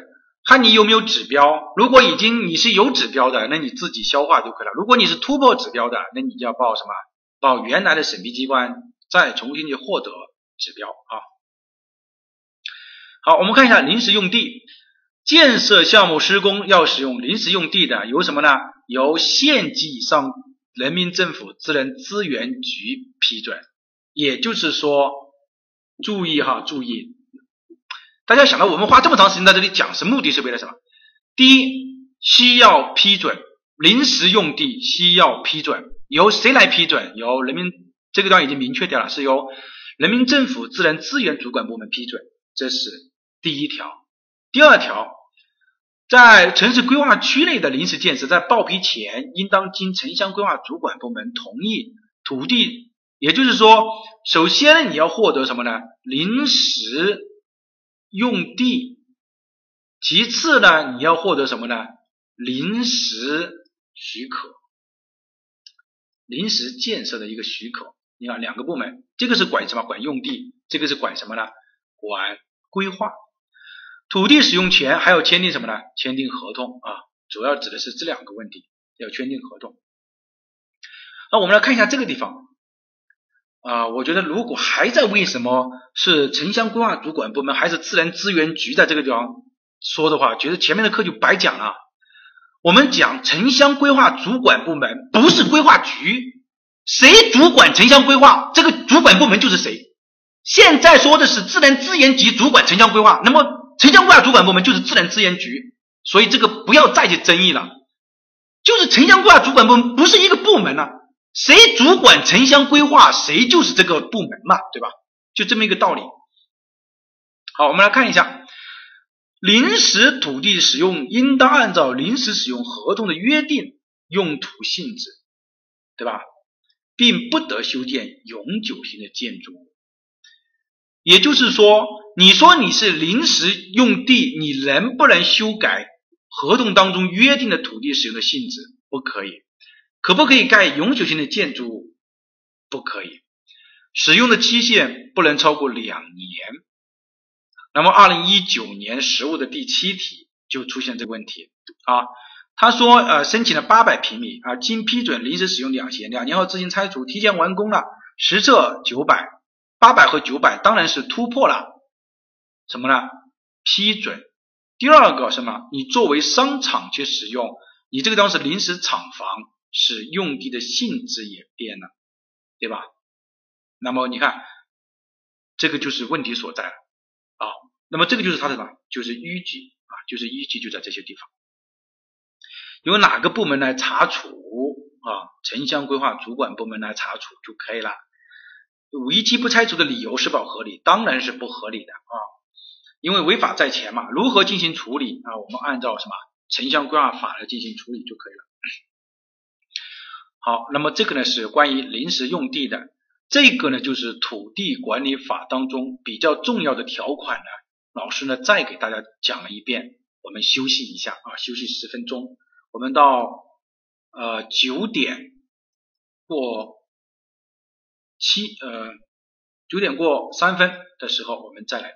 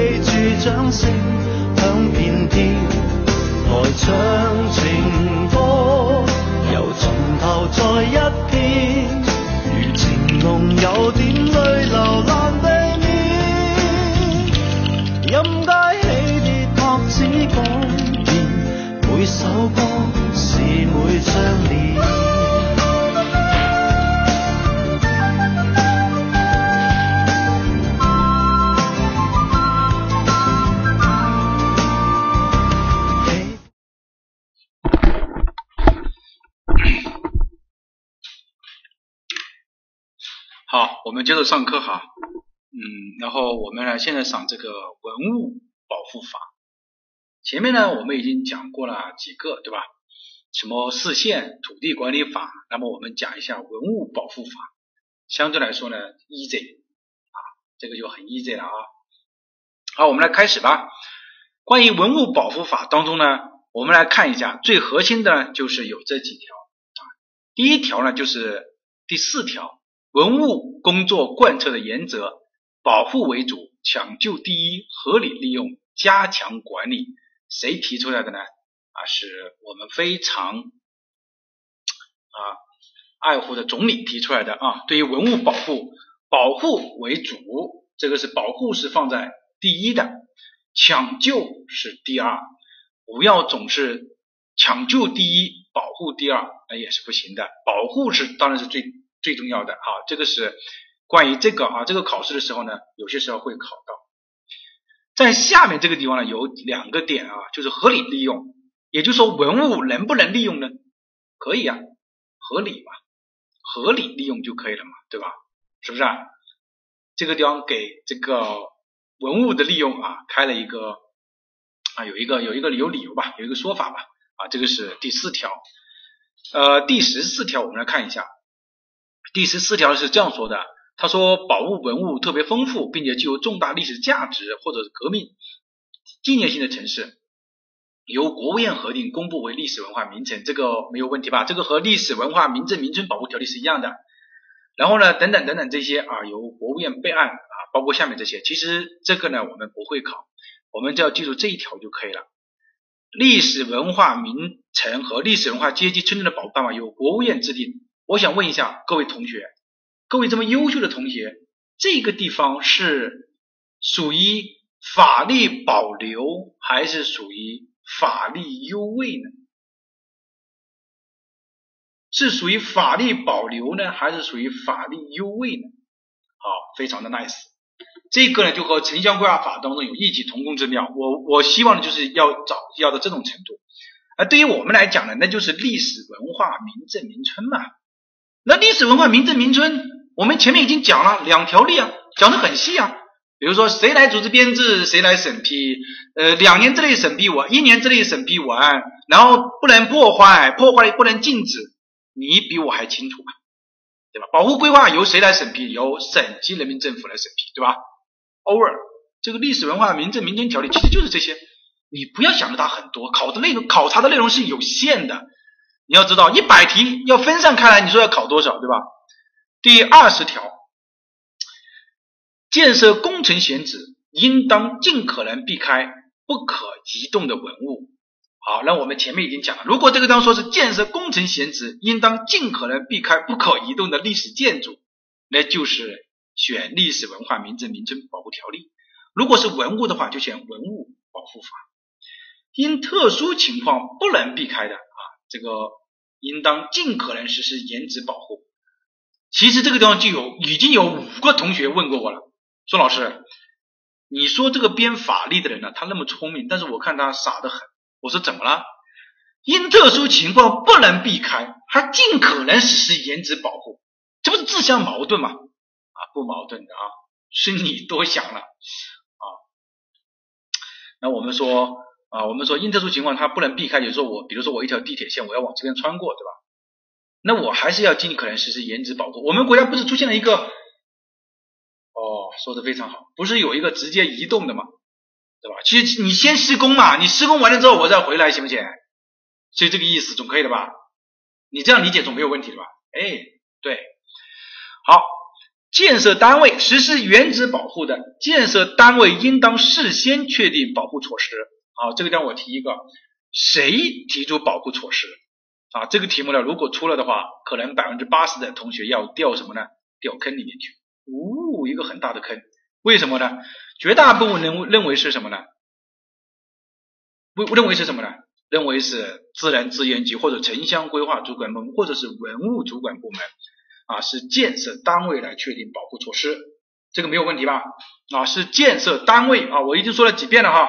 希望大家要注意啊，然后呢，如果无法实施原址保护，必须要迁移或者拆除的由什么呢？由报省、自区、人民政府批准。如果迁移、拆除历史的这个文物保护单位的，要国务院同意啊。其中呢，这里有一条黄色的线啊，大家看一下，全国重点文物保护不得拆除啊。也就是说，省一级的可能，你看他这个地方说了，迁移或者是拆除省级文物保护单位的，要经国务院同意。一般来说的话呢，呃，一般就是迁移啊，拆除这种是不太可能的，他要经过国务院的批准。如果是全国重点文物的，不能动啊，不能拆，不得拆除，就直接告诉你是不得拆除的啊。嗯，那很随意啊，怎么便宜怎么来啊，不是你想的那种的哈。好，然后呢，第二十二条啊，我们来认真读一下这个啊，这个呢，在几年的这个考试和实务当中都出现过这种这个题啊。不可移动文物已经全部毁坏的。就是说，这个不可移动的文物已经没了，应当实施遗址保护。就是说我虽然我东西不在，但是我历史环境还在，对吧？不得再延址重建。这个地方看见了没有？说的很清楚了，就是不允许你去什么去仿造，就是这个意思啊，不得在原址进行重建，明白这个意思吧？好，这是第一个。呃，后面有些什么特殊情况啊，经什么批准的啊？对于我们来说就当没看见吧，我们就要记住这一条啊，就是特殊情况什么什么之类的，我们不要去管它哈。这个是因为法律嘛，它比较全面哈，我们不管，我们就记住前面这个就可以了。就是说不能实施什么延址重建就可以了啊，不能实施延址重建。那好，这个呢是关于文物保护法，其实要掌握的就是这么几条。很简单，对吧？很简单，就是说它的保护方针。第二个就是历史文化名镇名称保护条例，这个我们已经讲过了，大家也知道了。第三个就是如果文物不能移开怎么办？啊，我们说尽量实施延迟保护，由谁来确定保护措施？由建设单位来确定保护措施。啊，然后呢，就是说全国重点的文物建筑不能拆除，有一些不可这个已经毁坏的没有的不能重建啊，遗址保护不能重建。啊，这个呢就是关于文物保护法。我们要掌握的就是这些，over 了。好，我们来看一下房地产管理法。房地产管理法，房地产管理法呢也很简单啊。房地产管理法呢，我们来看一下第二条啊，在中华人民共和国，大家要记住了哈，这个 这个要特别要注意哈。呃，很多人呢都说我们的答案呢是错误的啊。但其实我们的经纬的答案是经得起推敲的哈，在中华人民共和国城市规划区内国有土地范围内取得房地产开发土地使用权的，从事房地产开发、房地产交易、房地产管理的，应当遵守本法。这个有一个非常重要的一个概念，就是说，房地产管理法它实施的范围是规划区内的国有土地和。和谁呢？和土地管理法三十八条遥相呼应。我们在讲土地管理法三十八条的时候，他也说了，在国有土地规划区里面进行这个建设的，应该要符合的是什么？是土地管理法，不知道是房地产管理法，就是我们前面讲的那一条，对吧？所以这个就是老师提醒你，有一位同学他是因为他是国土局的嘛，他就觉得为什么不适用于？这个地方它已经明确到了你的适用的范围，规划区内国有土地、集体土地都没说，明白这个意思了吧？没有集体土地这么一个概念在这个里面，OK 吧？应该 OK 了吧？二零七三四啊，求课件，这个你你你怎么？你是刚来是吧？刚来我原谅你啊，啊课件给你啊，既然你都说求课件啊，一定给你啊。好，我们来看啊，这个是第一个，希望大家要注意的啊，这个地方啊要注意，就是第一个它适用的范围，第二个就是本法所称的房地产交易是包括转让、抵押、房屋租赁的。有法规当中有一道题目，就说下列什么什么什么的适用于城市规划管理当中应该什么什么的，要看着。他所谓的房地产交易是房地产的转让、抵押和租赁，明白这个意思吧？啊，这个是第二个，啊，这个是第二个，也就是说，它明确了什么叫房地产的交易。好，第八条，我们再来看，以后如果你考到了那个，你碰见那个题目，你不要又来问了。那这样的话，对吧？那已经你看专门列出来了。第八条，在城市规划区内的集体的所有土地。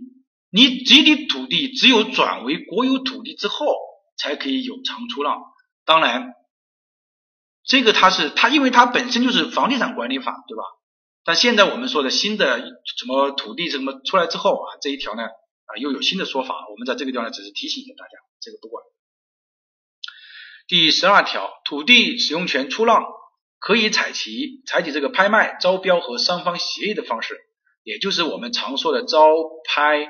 挂啊，呃，我这地方说一个啊，就是双方的这个协议啊，出让这个方式啊，出让啊，协议这个，这个拍卖大家都很容易理解啊，招标呢也容易理解。什么叫双方协议的方式？双方协议的方式呢，多半是在一种特殊的情况下，我们会采用一种双方协议的方式。举例子，比如说，比如说什么呢？比如说我拿了一块地，对吧？拿了一块地之后呢，呃，这块地方呢是这样的，然后呢，你在其中呢有一块地，对吧？那你可想而知，对吧？呃，你这块地呢，如果你拿在市面上挂的话，你是基本上挂不出来的。为什么呢？因为你基本上就只能是给什么？给这家单位了嘛，对吧？就是你刚好这块地，你基本上就只能给他，那就什么？那就我们双方签个协议嘛。因为你找市场上是挂不了的，没人会去挂你这块地，只能是这么一个这么一个问题哈。啊，老师解读一下啊，三种方式一定要记住了啊。就是我每一个点，我解读的点啊都是非常有有用的啊。好，第下面还有一个就是商业旅游豪华住宅，有条件的必须采取招标拍卖的方式，没有条件的不能采取这个的，可以采取双方协议的方式。采取双方协议的方式的土地出让的出让金啊，不得低于按照国家规定的最低的价格，对吧？啊，这个是很明白的。啊，我这个要说明一下哈。就是关于商业旅游豪华用地住宅可可不可以划拨啊？那么是不能进行划拨的，划拨只能对公益性的用地才进行划拨，对吧？那么它只能进行拍卖。好，这个是一个。好，我们再来看啊，下面的。那么以下的用地呢，呃，土地的使用权属它可以以划拨的方式，其实呢就是什么？公共的、国家的啊，这种公益性的啊，采用划拨的方式，所以这个我们没什么好讲。比如说学校啊、医院呐、新政府办公大楼啊、啊军事用地啊，这些肯定是划拨的方式啊。我们来看一下第二十五条啊，二十五条呢就是我们前面讲的啊，如果说你一年没有开工的怎么样？两年没有开工的怎么样？一年呢是百分之二十的土地出让金，两年呢可以无偿的收回啊，当然有条件啊。有条件有什么条件呢？就是不可抗力啊。但是对于我们来说呢，他要一般呢就不会啊去考这个，只是会考生考考你下面这个这几个一年两年的。这个呢是呃关于关于什么？关于这个土地管理法的啊，不是房地产管理法的。那么这么一个内容我们讲完了。我们来看一下，就是啊物权法啊物权法物权法呢，嗯。因为民典法出来的，但是呢，我们物权法呢，我们还是要讲啊。好，我们来看一下第三十九条啊，讲一下，所有人对自己的不动产或者动产依法享有占有、使用、收益和处分的权利啊。这个是所有人对自己的动产或者是不动产，呃，享有占有、使用、收益和处分的权利啊。记住这几个权益啊，啊，这个是第一个，这个地方 啊，这个是第一个。第二种啊，第二个啊，我们来看，国家对耕地实行特殊保护，严格限制转用农用地转为建设用地，控制建设用地的总量，不得违反什么什么的。这个呢，在新的土地管理法当中，就是我们刚刚讲土地管理法的时候已经讲到了，所以不管考到了怎么样啊，这个是有的。第四十五条，那么就是关于这个关于这个我们说的物权归谁所有的啊，我们说的法律规定的国家的所有的财产属国家全民所有啊，比如说矿场。水流、海域是属于国家所有，土地呢分两种啊，一种是属于国家所有，一种是属于什么集体所有，我们之前已经讲过了。然后这个森林、山林、草草滩这个自然资源也是属于国家所有，当然有一些也是属于集体所有的。好，这个给大家过一遍啊。第五十条啊，大家要注意，无线电频谱资源属于国家所有，无线电频谱资源是属于国家所有的啊。比如说你有些时候听收音机，比如说你开车时你听收音机，对吧？正常情况下听见的都是什么？都是呃听歌啊，或者说是一些新闻。那有些时候会突然突然出现这种啊腿脚不方便啊什么什么之类的，贴什么膏药的，这种呢一般来说他就是采偷了这个无线电频谱，明白这个意思吧？所以这个资源是不是说你个人能用的，是国家所有的？你明白这个意思吧？你现在听听那个广播，不是有各种的什么卖广告的、打广告的那些什么吗？啊，什么什么主任呐，我这个腰不舒服，贴了贴了你这个膏药之后就很好好很多，这种就叫偷了什么？偷了这个电瓶的资源的，所以这个是属于国家所有的哈。好，那么我们来看啊，从这个第七十条当中来规定啊，七十条我们来读一下，业主啊，这个和大家切实利益有关的。业主对建筑物内的住宅经营性用房的专有部分享有所有权，对专有部分以外的共同共享部分有什么呢？共同的共有和共同管理的权利。什么意思呢？就是你买房子，你买的房子里面的那个那个叫什么套内面积，你有专有权，你有专有的所有权。如果楼梯你那个进门的电梯就是公摊的面积，你有共有和共同管理的权利。这个老师已经说的很清楚了啊。第七十一条啊，业主对其建筑物啊对其建筑物专有部分有占有、使用、收益和处分的权利。业主行使权利不得危害啊这一部分你是有啊这一部分的权利的啊，但是你。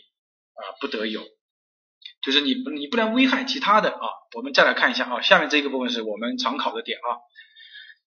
呃，业主对建筑物专有部分，也就是你套内面积啊以外的共有共有部分，也就是分摊，你享有权利承担义务。比如说，业主转让建筑物内的住宅经营性的用房的，你要一并转让啊。就是什么意思？就是说你卖了房子，你那个分摊呐，你就卖掉了。你不能说你卖了房子，你说哎，我这个分摊我不卖掉，这个不可以的。有人会觉得你你你不是傻子吗？为什么分摊不卖掉？其实他说的，比如说你还有其他的共有的权的，比如说你花园大家所共有的，对吧？比如说还有出租的车位大家所共有的，这个是有收益的部分，所以就规定你要一次性要出让掉，这个是第一个。第七十三条啊，建筑区划内的道路。属于业主共同所有啊，这个我们认真读一下。但是城镇公共道路的除外，什么意思？就是说我小区里面的道路属于业业主共同所有，小区里面的道路属于业主共同所有。建筑区划内的绿地也是属于业主共同所有，但是市政的绿地不是你所有，对吧？包括这个城镇的公共道路，也就是说市政道路，也不是你整个小区里面所共有的。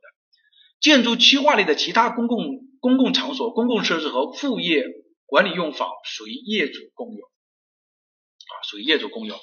其实整个说来的话，全部除了你这个专有的部分，或者是比如说我我我买的这个车库这种除外，其他的都属于什么呢？都是属于业主共同所有。和物业有没有关系呢？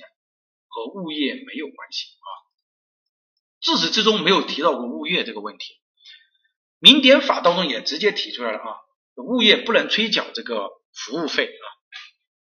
好，我们再来看第七十四条啊，建筑计划内规划用于停放汽车的车位、车库，应当优先满足业主。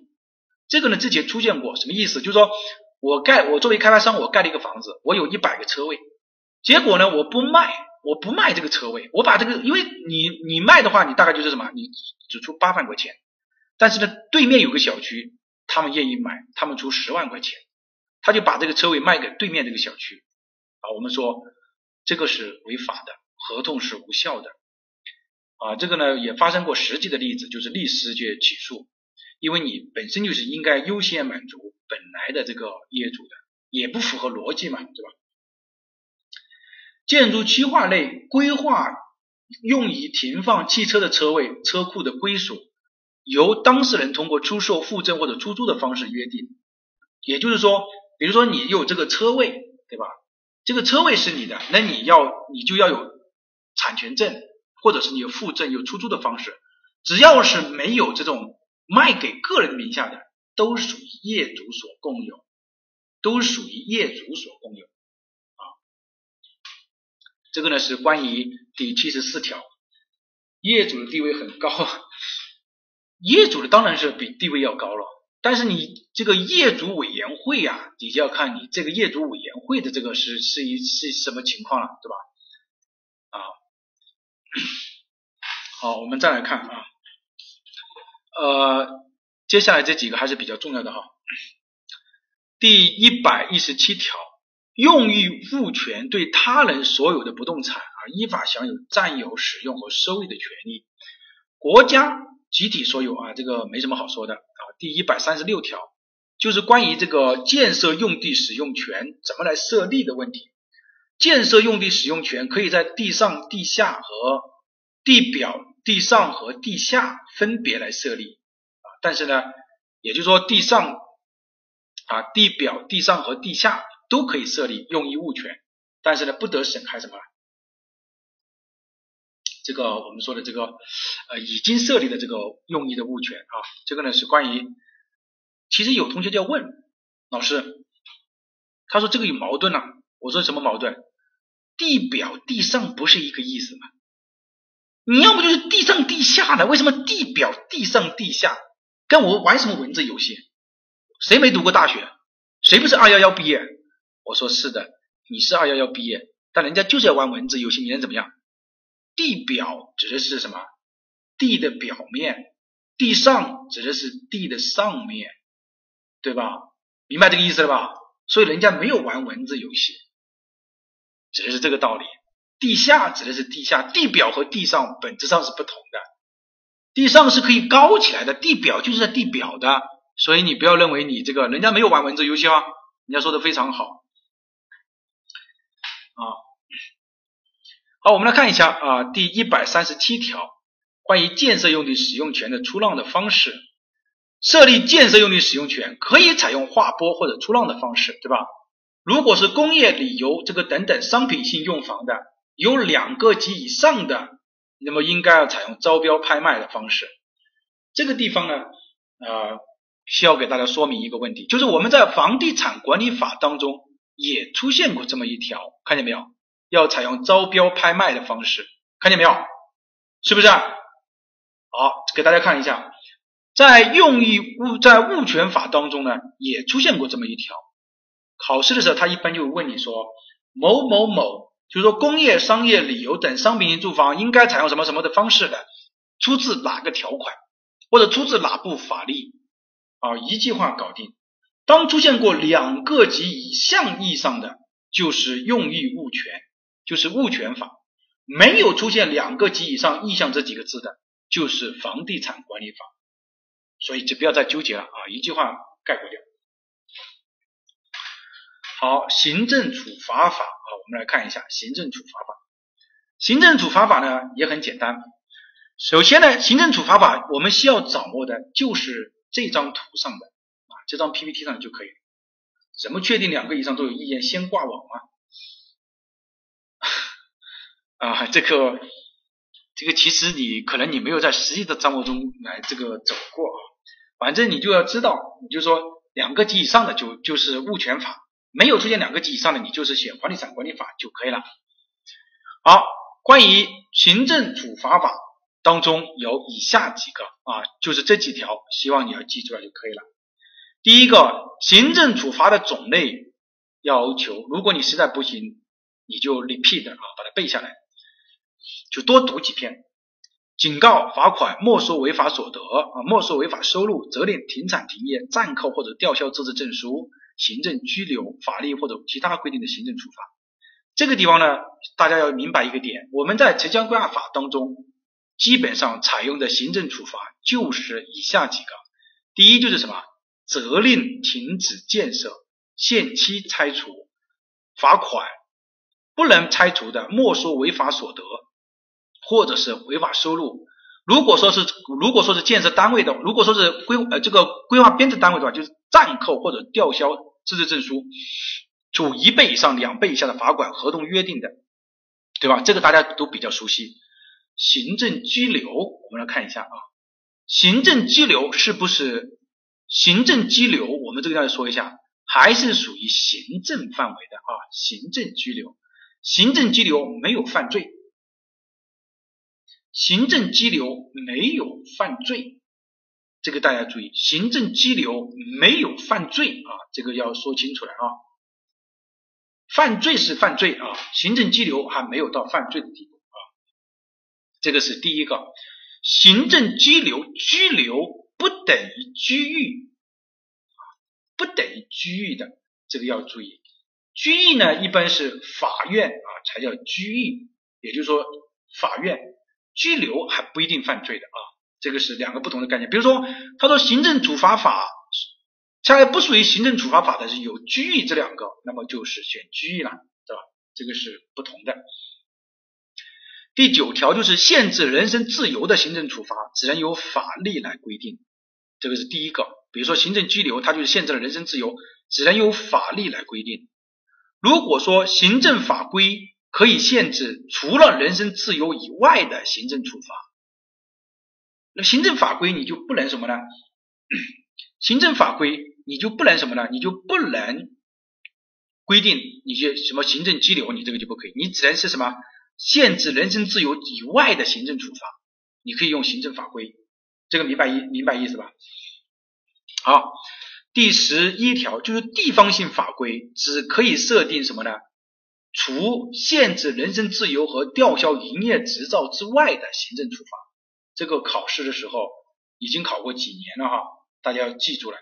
好，我如果为了方便大家记忆哈，我给大家举例子哈，就说在某个地方，比如说我啊。我办了一家企业，我得罪了当地的领导，当地的领导可不可以说把我的执照吊销掉？不可以的，也没有这个权限。就说你，比如说当得罪人你当就是最大的一把手，你说你要出一个，首先你不能就对吊销我的执照，我的营业执照这个不可以。好，你说我没我，因为你没有依据嘛。你说好，我自己做一个行政法规来吊销你这个资质。不行，你没有这个权利，因为行政处罚法就规定了，地方人民政府是不可以的。这种呢，其实就是有很多的原因在里面啊，有地方保护主义，有这个反对这个竞争等等多种因素在里面，所以呢，这个不可以啊，啊，这个不可以。好，这个呢是关于在法规当中啊，很容易考到啊，这个是三条。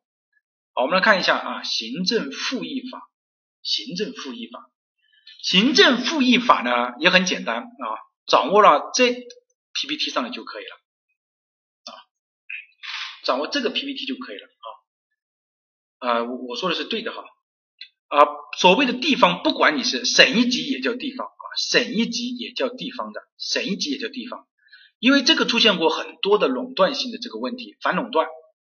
有地方保护主义在那个地方，你你进来的时候，如果他设立了一个各种条款，说是你进来之后，你就可以拿着什么什么不符，你就吊销你的执照、营业执照啊。那我们国家出于这个考虑，那么当然这一条就没有了啊，方便大家记忆哈，方便大家记忆。比如说你要去，假如说如果说有这个，比如说我们说老干妈对吧？假如说你要去这个贵是贵州的是吧？你要去贵州搞一个同样的这个。假如说啊，那四川如如果贵州它可以做的话，它当然就设定它各种的地方保护主义，那你没有办法，对吧？呃，不知道贵州，所以这个我们说不允许啊。老容量不够啊，嗯，你看每一个我只讲了一张 PPT 啊，你你只要你知道这个就可以了，这个不要求你去深入理解，你只要知道这个就可以了啊。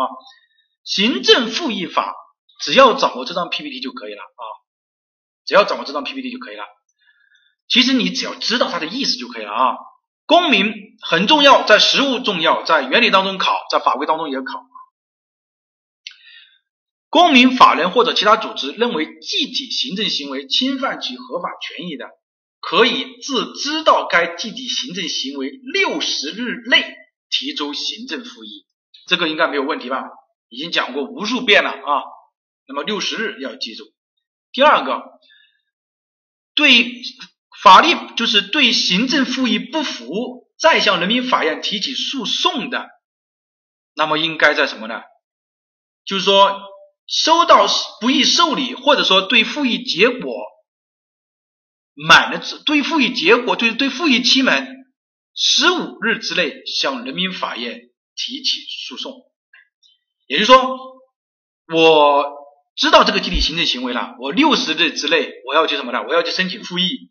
对申请复议的结果，或者说对方根本就不不理我，那我在这个十五日之内，比如说你判了复议结果判下来，我在十五日之内，我对复议结果不服，我向人民法院提起诉讼。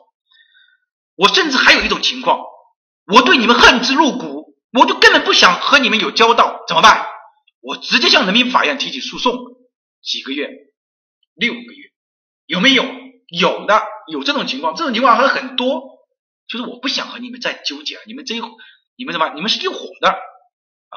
那我就直接向人民法院提起诉讼嘛。六个月，六十十五，六个月。如果这几个数字考试的时候还记错，这个真的是对不起我了哈。啊，官官相护啊，这个人你说的好。我上课的时候我是从来没说这句话，是你说的。好啊，你你很好啊，你把我这个没说的话说出来了，所以你很厉害。其实有官官相护还算不算是特别那个对吧？好，我们再来看哈，呃，第十七条啊，第十七条，我转是什么意思？就是我还是比较机灵是吧？啊，我还是觉得我还是比较机灵的哈。好，我们接下来再来看啊，第十七条。行政复议机关收到行政复议申请后，应当在五日之内进行审查，啊，五日之内进行审查。那么你决定不予受理的，要书面告知申请人啊，不是口头的把这个东西甩出去。哎，这个事情不是我们做的事情啊，我已经下班了，五点钟了啊，不可以这样，要书面告知当这个，要书面告知什么？告知这个申请人。如果对于符合本法的规定，但是又不是属于你什么，就比如说我要本来我是要到自然资源厅去，呃，自然资源局去申请复议的啊，不，我到县人民政府去自然资源局去申请行政复议的，呃，但是呢，我最后到了环保局去申请复议了，那怎么办？环保局应该要告知我到哪一个地方去申请复议，就是你不能说，哎，这个事情不是我的事情，快走，快走，快走，不可以的。你不是你的事情，你也应该告知我，你这个事情啊，应该到哪个地方去找谁谁谁，你最好请个律师写一个什么书面报告什么什么之类的，他要这样告知我，如果你不这样告知我的话呢，小心把我惹毛了，我连你一起告，对吧？可以的是吧？是可以的啊，啊，那么这个呢就是什么呢？啊，这个是按照法律办事来说，哎，就是这个样子。好，那么这个呢就是对于这个。行政复议啊法讲完了，行政许可法呢，呃，我们不讲了啊。行政许可法呢，老师本来也没有打算讲。我们关于消防法、民典法，还有很多很多的一些法律，我们在冲刺班的时候直接划重点。老师讲过的，你精讲班讲过的，你就去看一下；没讲过的，你就 game over 吧，啊，就。让它结束掉，不要去花时间了。有同学来问我说：“老师，你看你没有讲的这个水法，你看他今天考了水法，他没有讲到。今年这个东西考了什么法没有？没什么什么军事法没有考的。那个每年一道题目、两道题目，你去搭理他干嘛？凭常识你就可以对的，对吧？所以你就不要去鸟他。啊，这个到时候冲刺班的时候划重点啊。我们这个做几道题目吧。好，速度快一点啊，做题目。他说啊，第一个啊，在城市总体规划正总体规划什么什么什么的，嗯，看见没有啊？说的很好。二零二一年一月一日起啊，废止，就是因为民典法啊。但是我认为这个不影响我们今年的考试。想都想得到啊。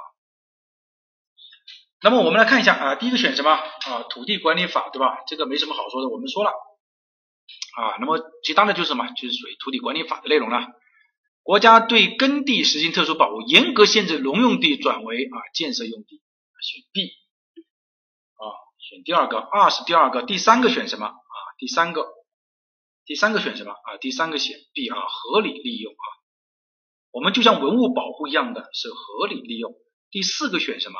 他说根据物权法，就是下列不属于业主共有的啊，选什么？第四题选什么？各位同学啊，抢答了啊，四题选 A，啊这么快，变态啊！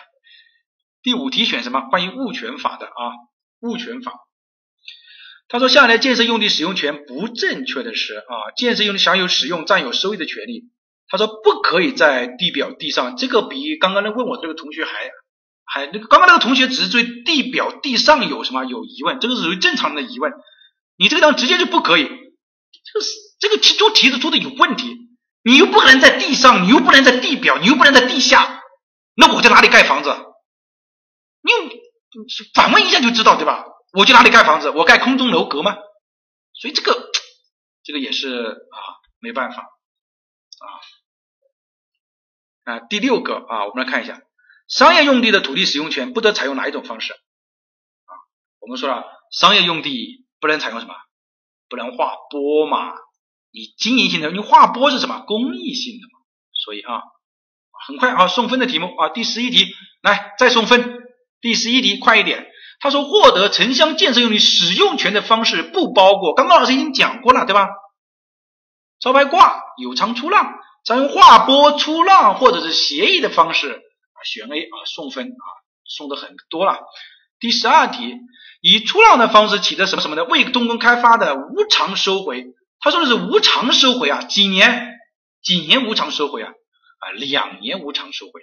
有人说韦老师，你这个题目你没我也为你你这个题目是不是造假了？这个是真题，我一题都没有造假。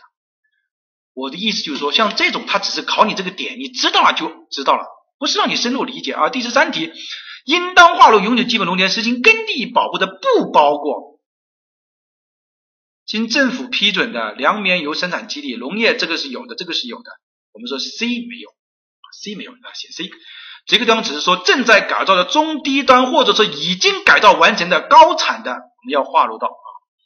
A 选项呢，其实嗯也不是很严格、很严谨啊。A 选项也不是很严谨啊。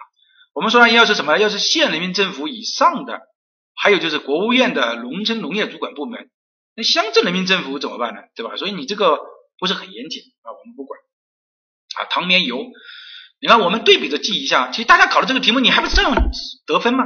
好，第十四题看一下。啊，新时期我国全面四个全面啊，四个全面嘛，这个还是要说啊，学习强国天天考的啊，全面依法治国，嗯，四个全面对吧？依法治国的核心和重点是什么？上节课讲了，依法治国的核心是依法行政，依法行政的核心是什么？依法执法，对吧？送分的题啊。第十六题选什么？我国行政机关不包括的权利啊，行政机关不包括的权利有哪些啊？啊，什么管理、司法什么之类的啊？第十六题选 C 啊，司法解释权，你都有司法解释权，你让你让司法的兄弟情何以堪呢？对吧？啊，你是没有的，你只有行政参与、立法参与权、行政管理权和行政司法权。啊，第十七题选什么？行政纠纷的不可调和性，对吧？行政纠纷的不可调和性是什么所造成的？有限性，这不学的很好吗？这不百分之百的正确率啊！这个这是真题啊，同学们。啊，第十八题，行政法是关于行政权力授予行使以及行政权力，这个说都不要说，肯定是监督嘛。又有授予了，又有行使了，那我还能干什么？我只能监督你啊。啊，第十九题，行政诉讼中行政相对人是属于什么？第十九题，你看这个同学抢答了哈，啊，选第二个啊，属于原告，当然是我告你呀，我就告政府啊，那我是原告啊，我是行政相对人啊，对吧？告你怎么了？告你就告你，对吧？啊，那么第十九题，二十题选什么？行政处罚是属于哪一种行政方式？变态哈，这个这个太快了哈！我仔细看了一下这个什么九零九的这个，你的速度太快了，我的题目都没有看完你就看完了哈，这个有点过分了。其实我就想说，你要想想，你有这种考，你你同一个同一个考考批次的有你有这有这样变态的人，其实有些时候也没有办法啊，也不怪大家啊。二十一题，下列属于公共行政主体的是？啊，绝对没有做过啊。那么像这个就不是属于真题了，那人家照样很快啊。啊，选 D。其实你听过课你就知道，公检法包括私人不是？这个是人民检察院，这个是人民法院，这个是什么人大，只能选什么机关，所以人家选的很快。二十二题，京津冀一体化的编制规划属于什么？二十二选 B 啊，很快了哈，我题目都没读完。二十三选什么？二十三。对，同学太强了，真的是同学太强。去年经纬大概是一千一百个人啊，大概还有一些人没有反馈成绩拿到证书。今年可能会更多一些，大家可想一下，竞争还是很强的。去年大概通过了就是两千九百人左右，去年整个啊全国两千九百人拿证书，呃，像有些很牛的已经到一千一了，基本上大概在百分之五十左右啊通过率。我我们我们实事求是的拿证的通过率啊，不是说拿证的通过率在百分之五十左右，嗯，呃，如果说是不包括实物，可能通过率会更高，单个的通过率肯定更高啊。去年法规的通过率是百分之八十多啊，啊，同学太强啊，没办法啊，这个选 B 啊，对，对手不一定厉害，但是天天和你在一起学习的这一伙人，他真的是很厉害的啊。二十四题，看下选什么？啊，二十四题选什么啊？这个呢，我们讲过的啊，这个叫不可以是国家，这个是行政啊，行政权力结构。其实不管它怎么转来转去，你如果听了老师的讲讲课，你就知道啊，什么叫行政体制啊？就是行政组织在一起的，怎么分配权力，谁管哪一片，最后依据什么来管啊？就是选 B 了。二十五题选什么？二十五题。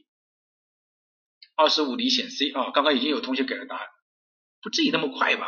我们说这个叫是什么？不是精神文明是什么？是文化职能啊。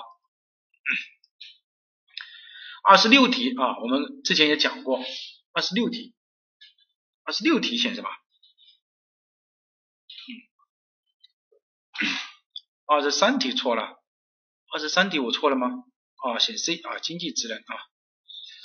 二十六题是吧？二十六题选什么？我们之前也讲过啊，权威性啊，就是刚刚我们上课的时候，不是有个同学说的非常好吗？反对但是执行啊，非常聪明的一个小伙子啊。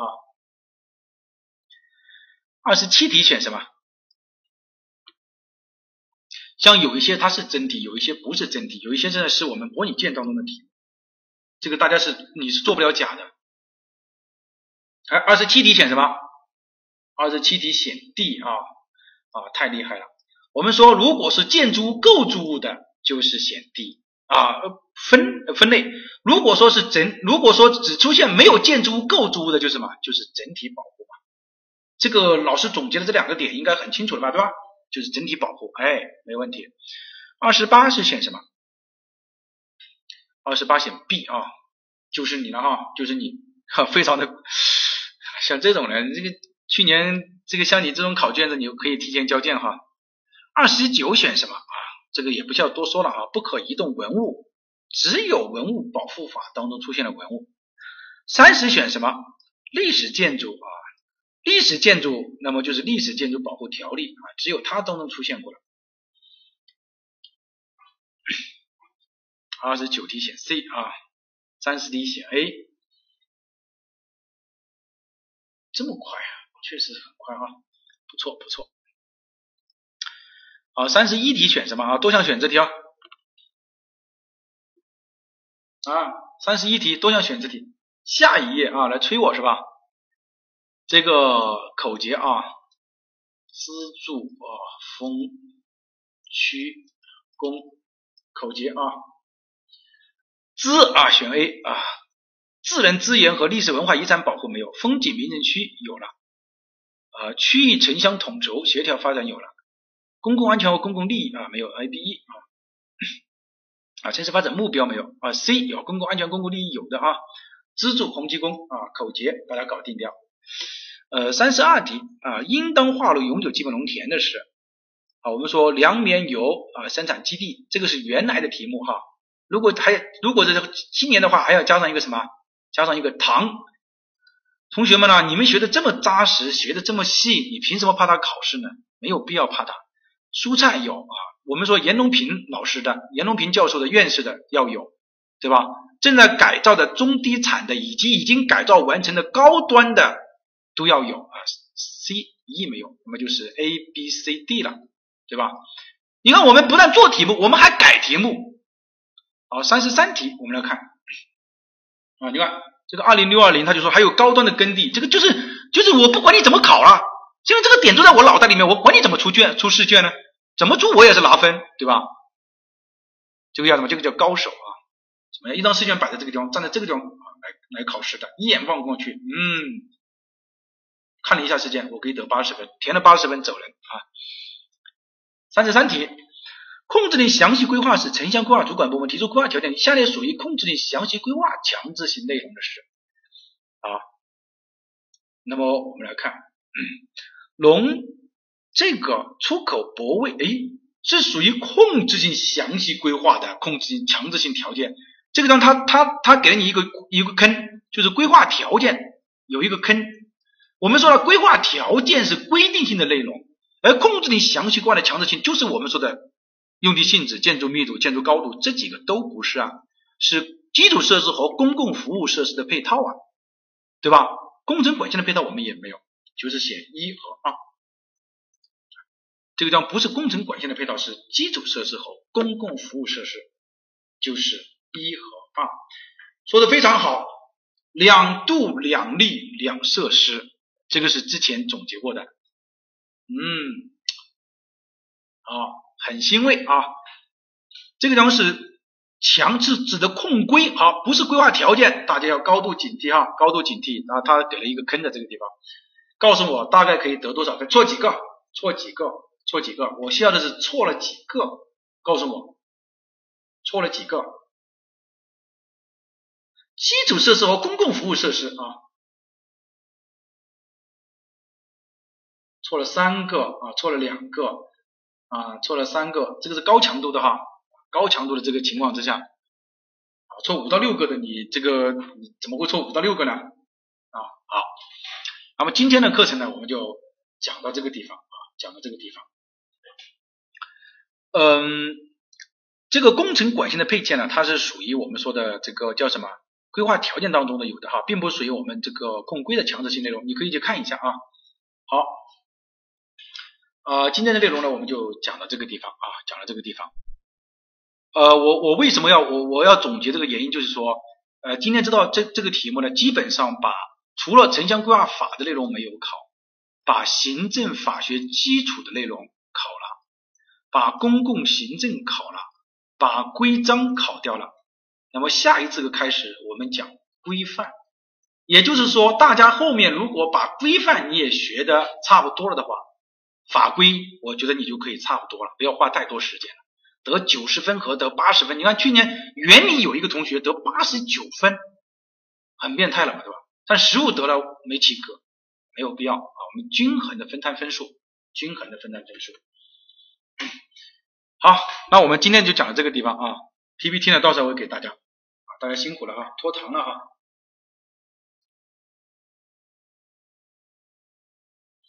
好。大家辛苦了，大家辛苦了啊！大家辛苦了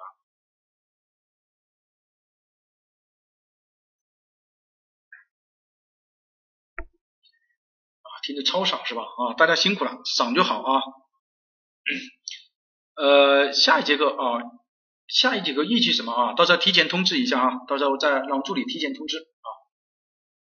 好，大家再见再见哈，同学们辛苦了辛苦了啊，辛苦了辛苦了，再见。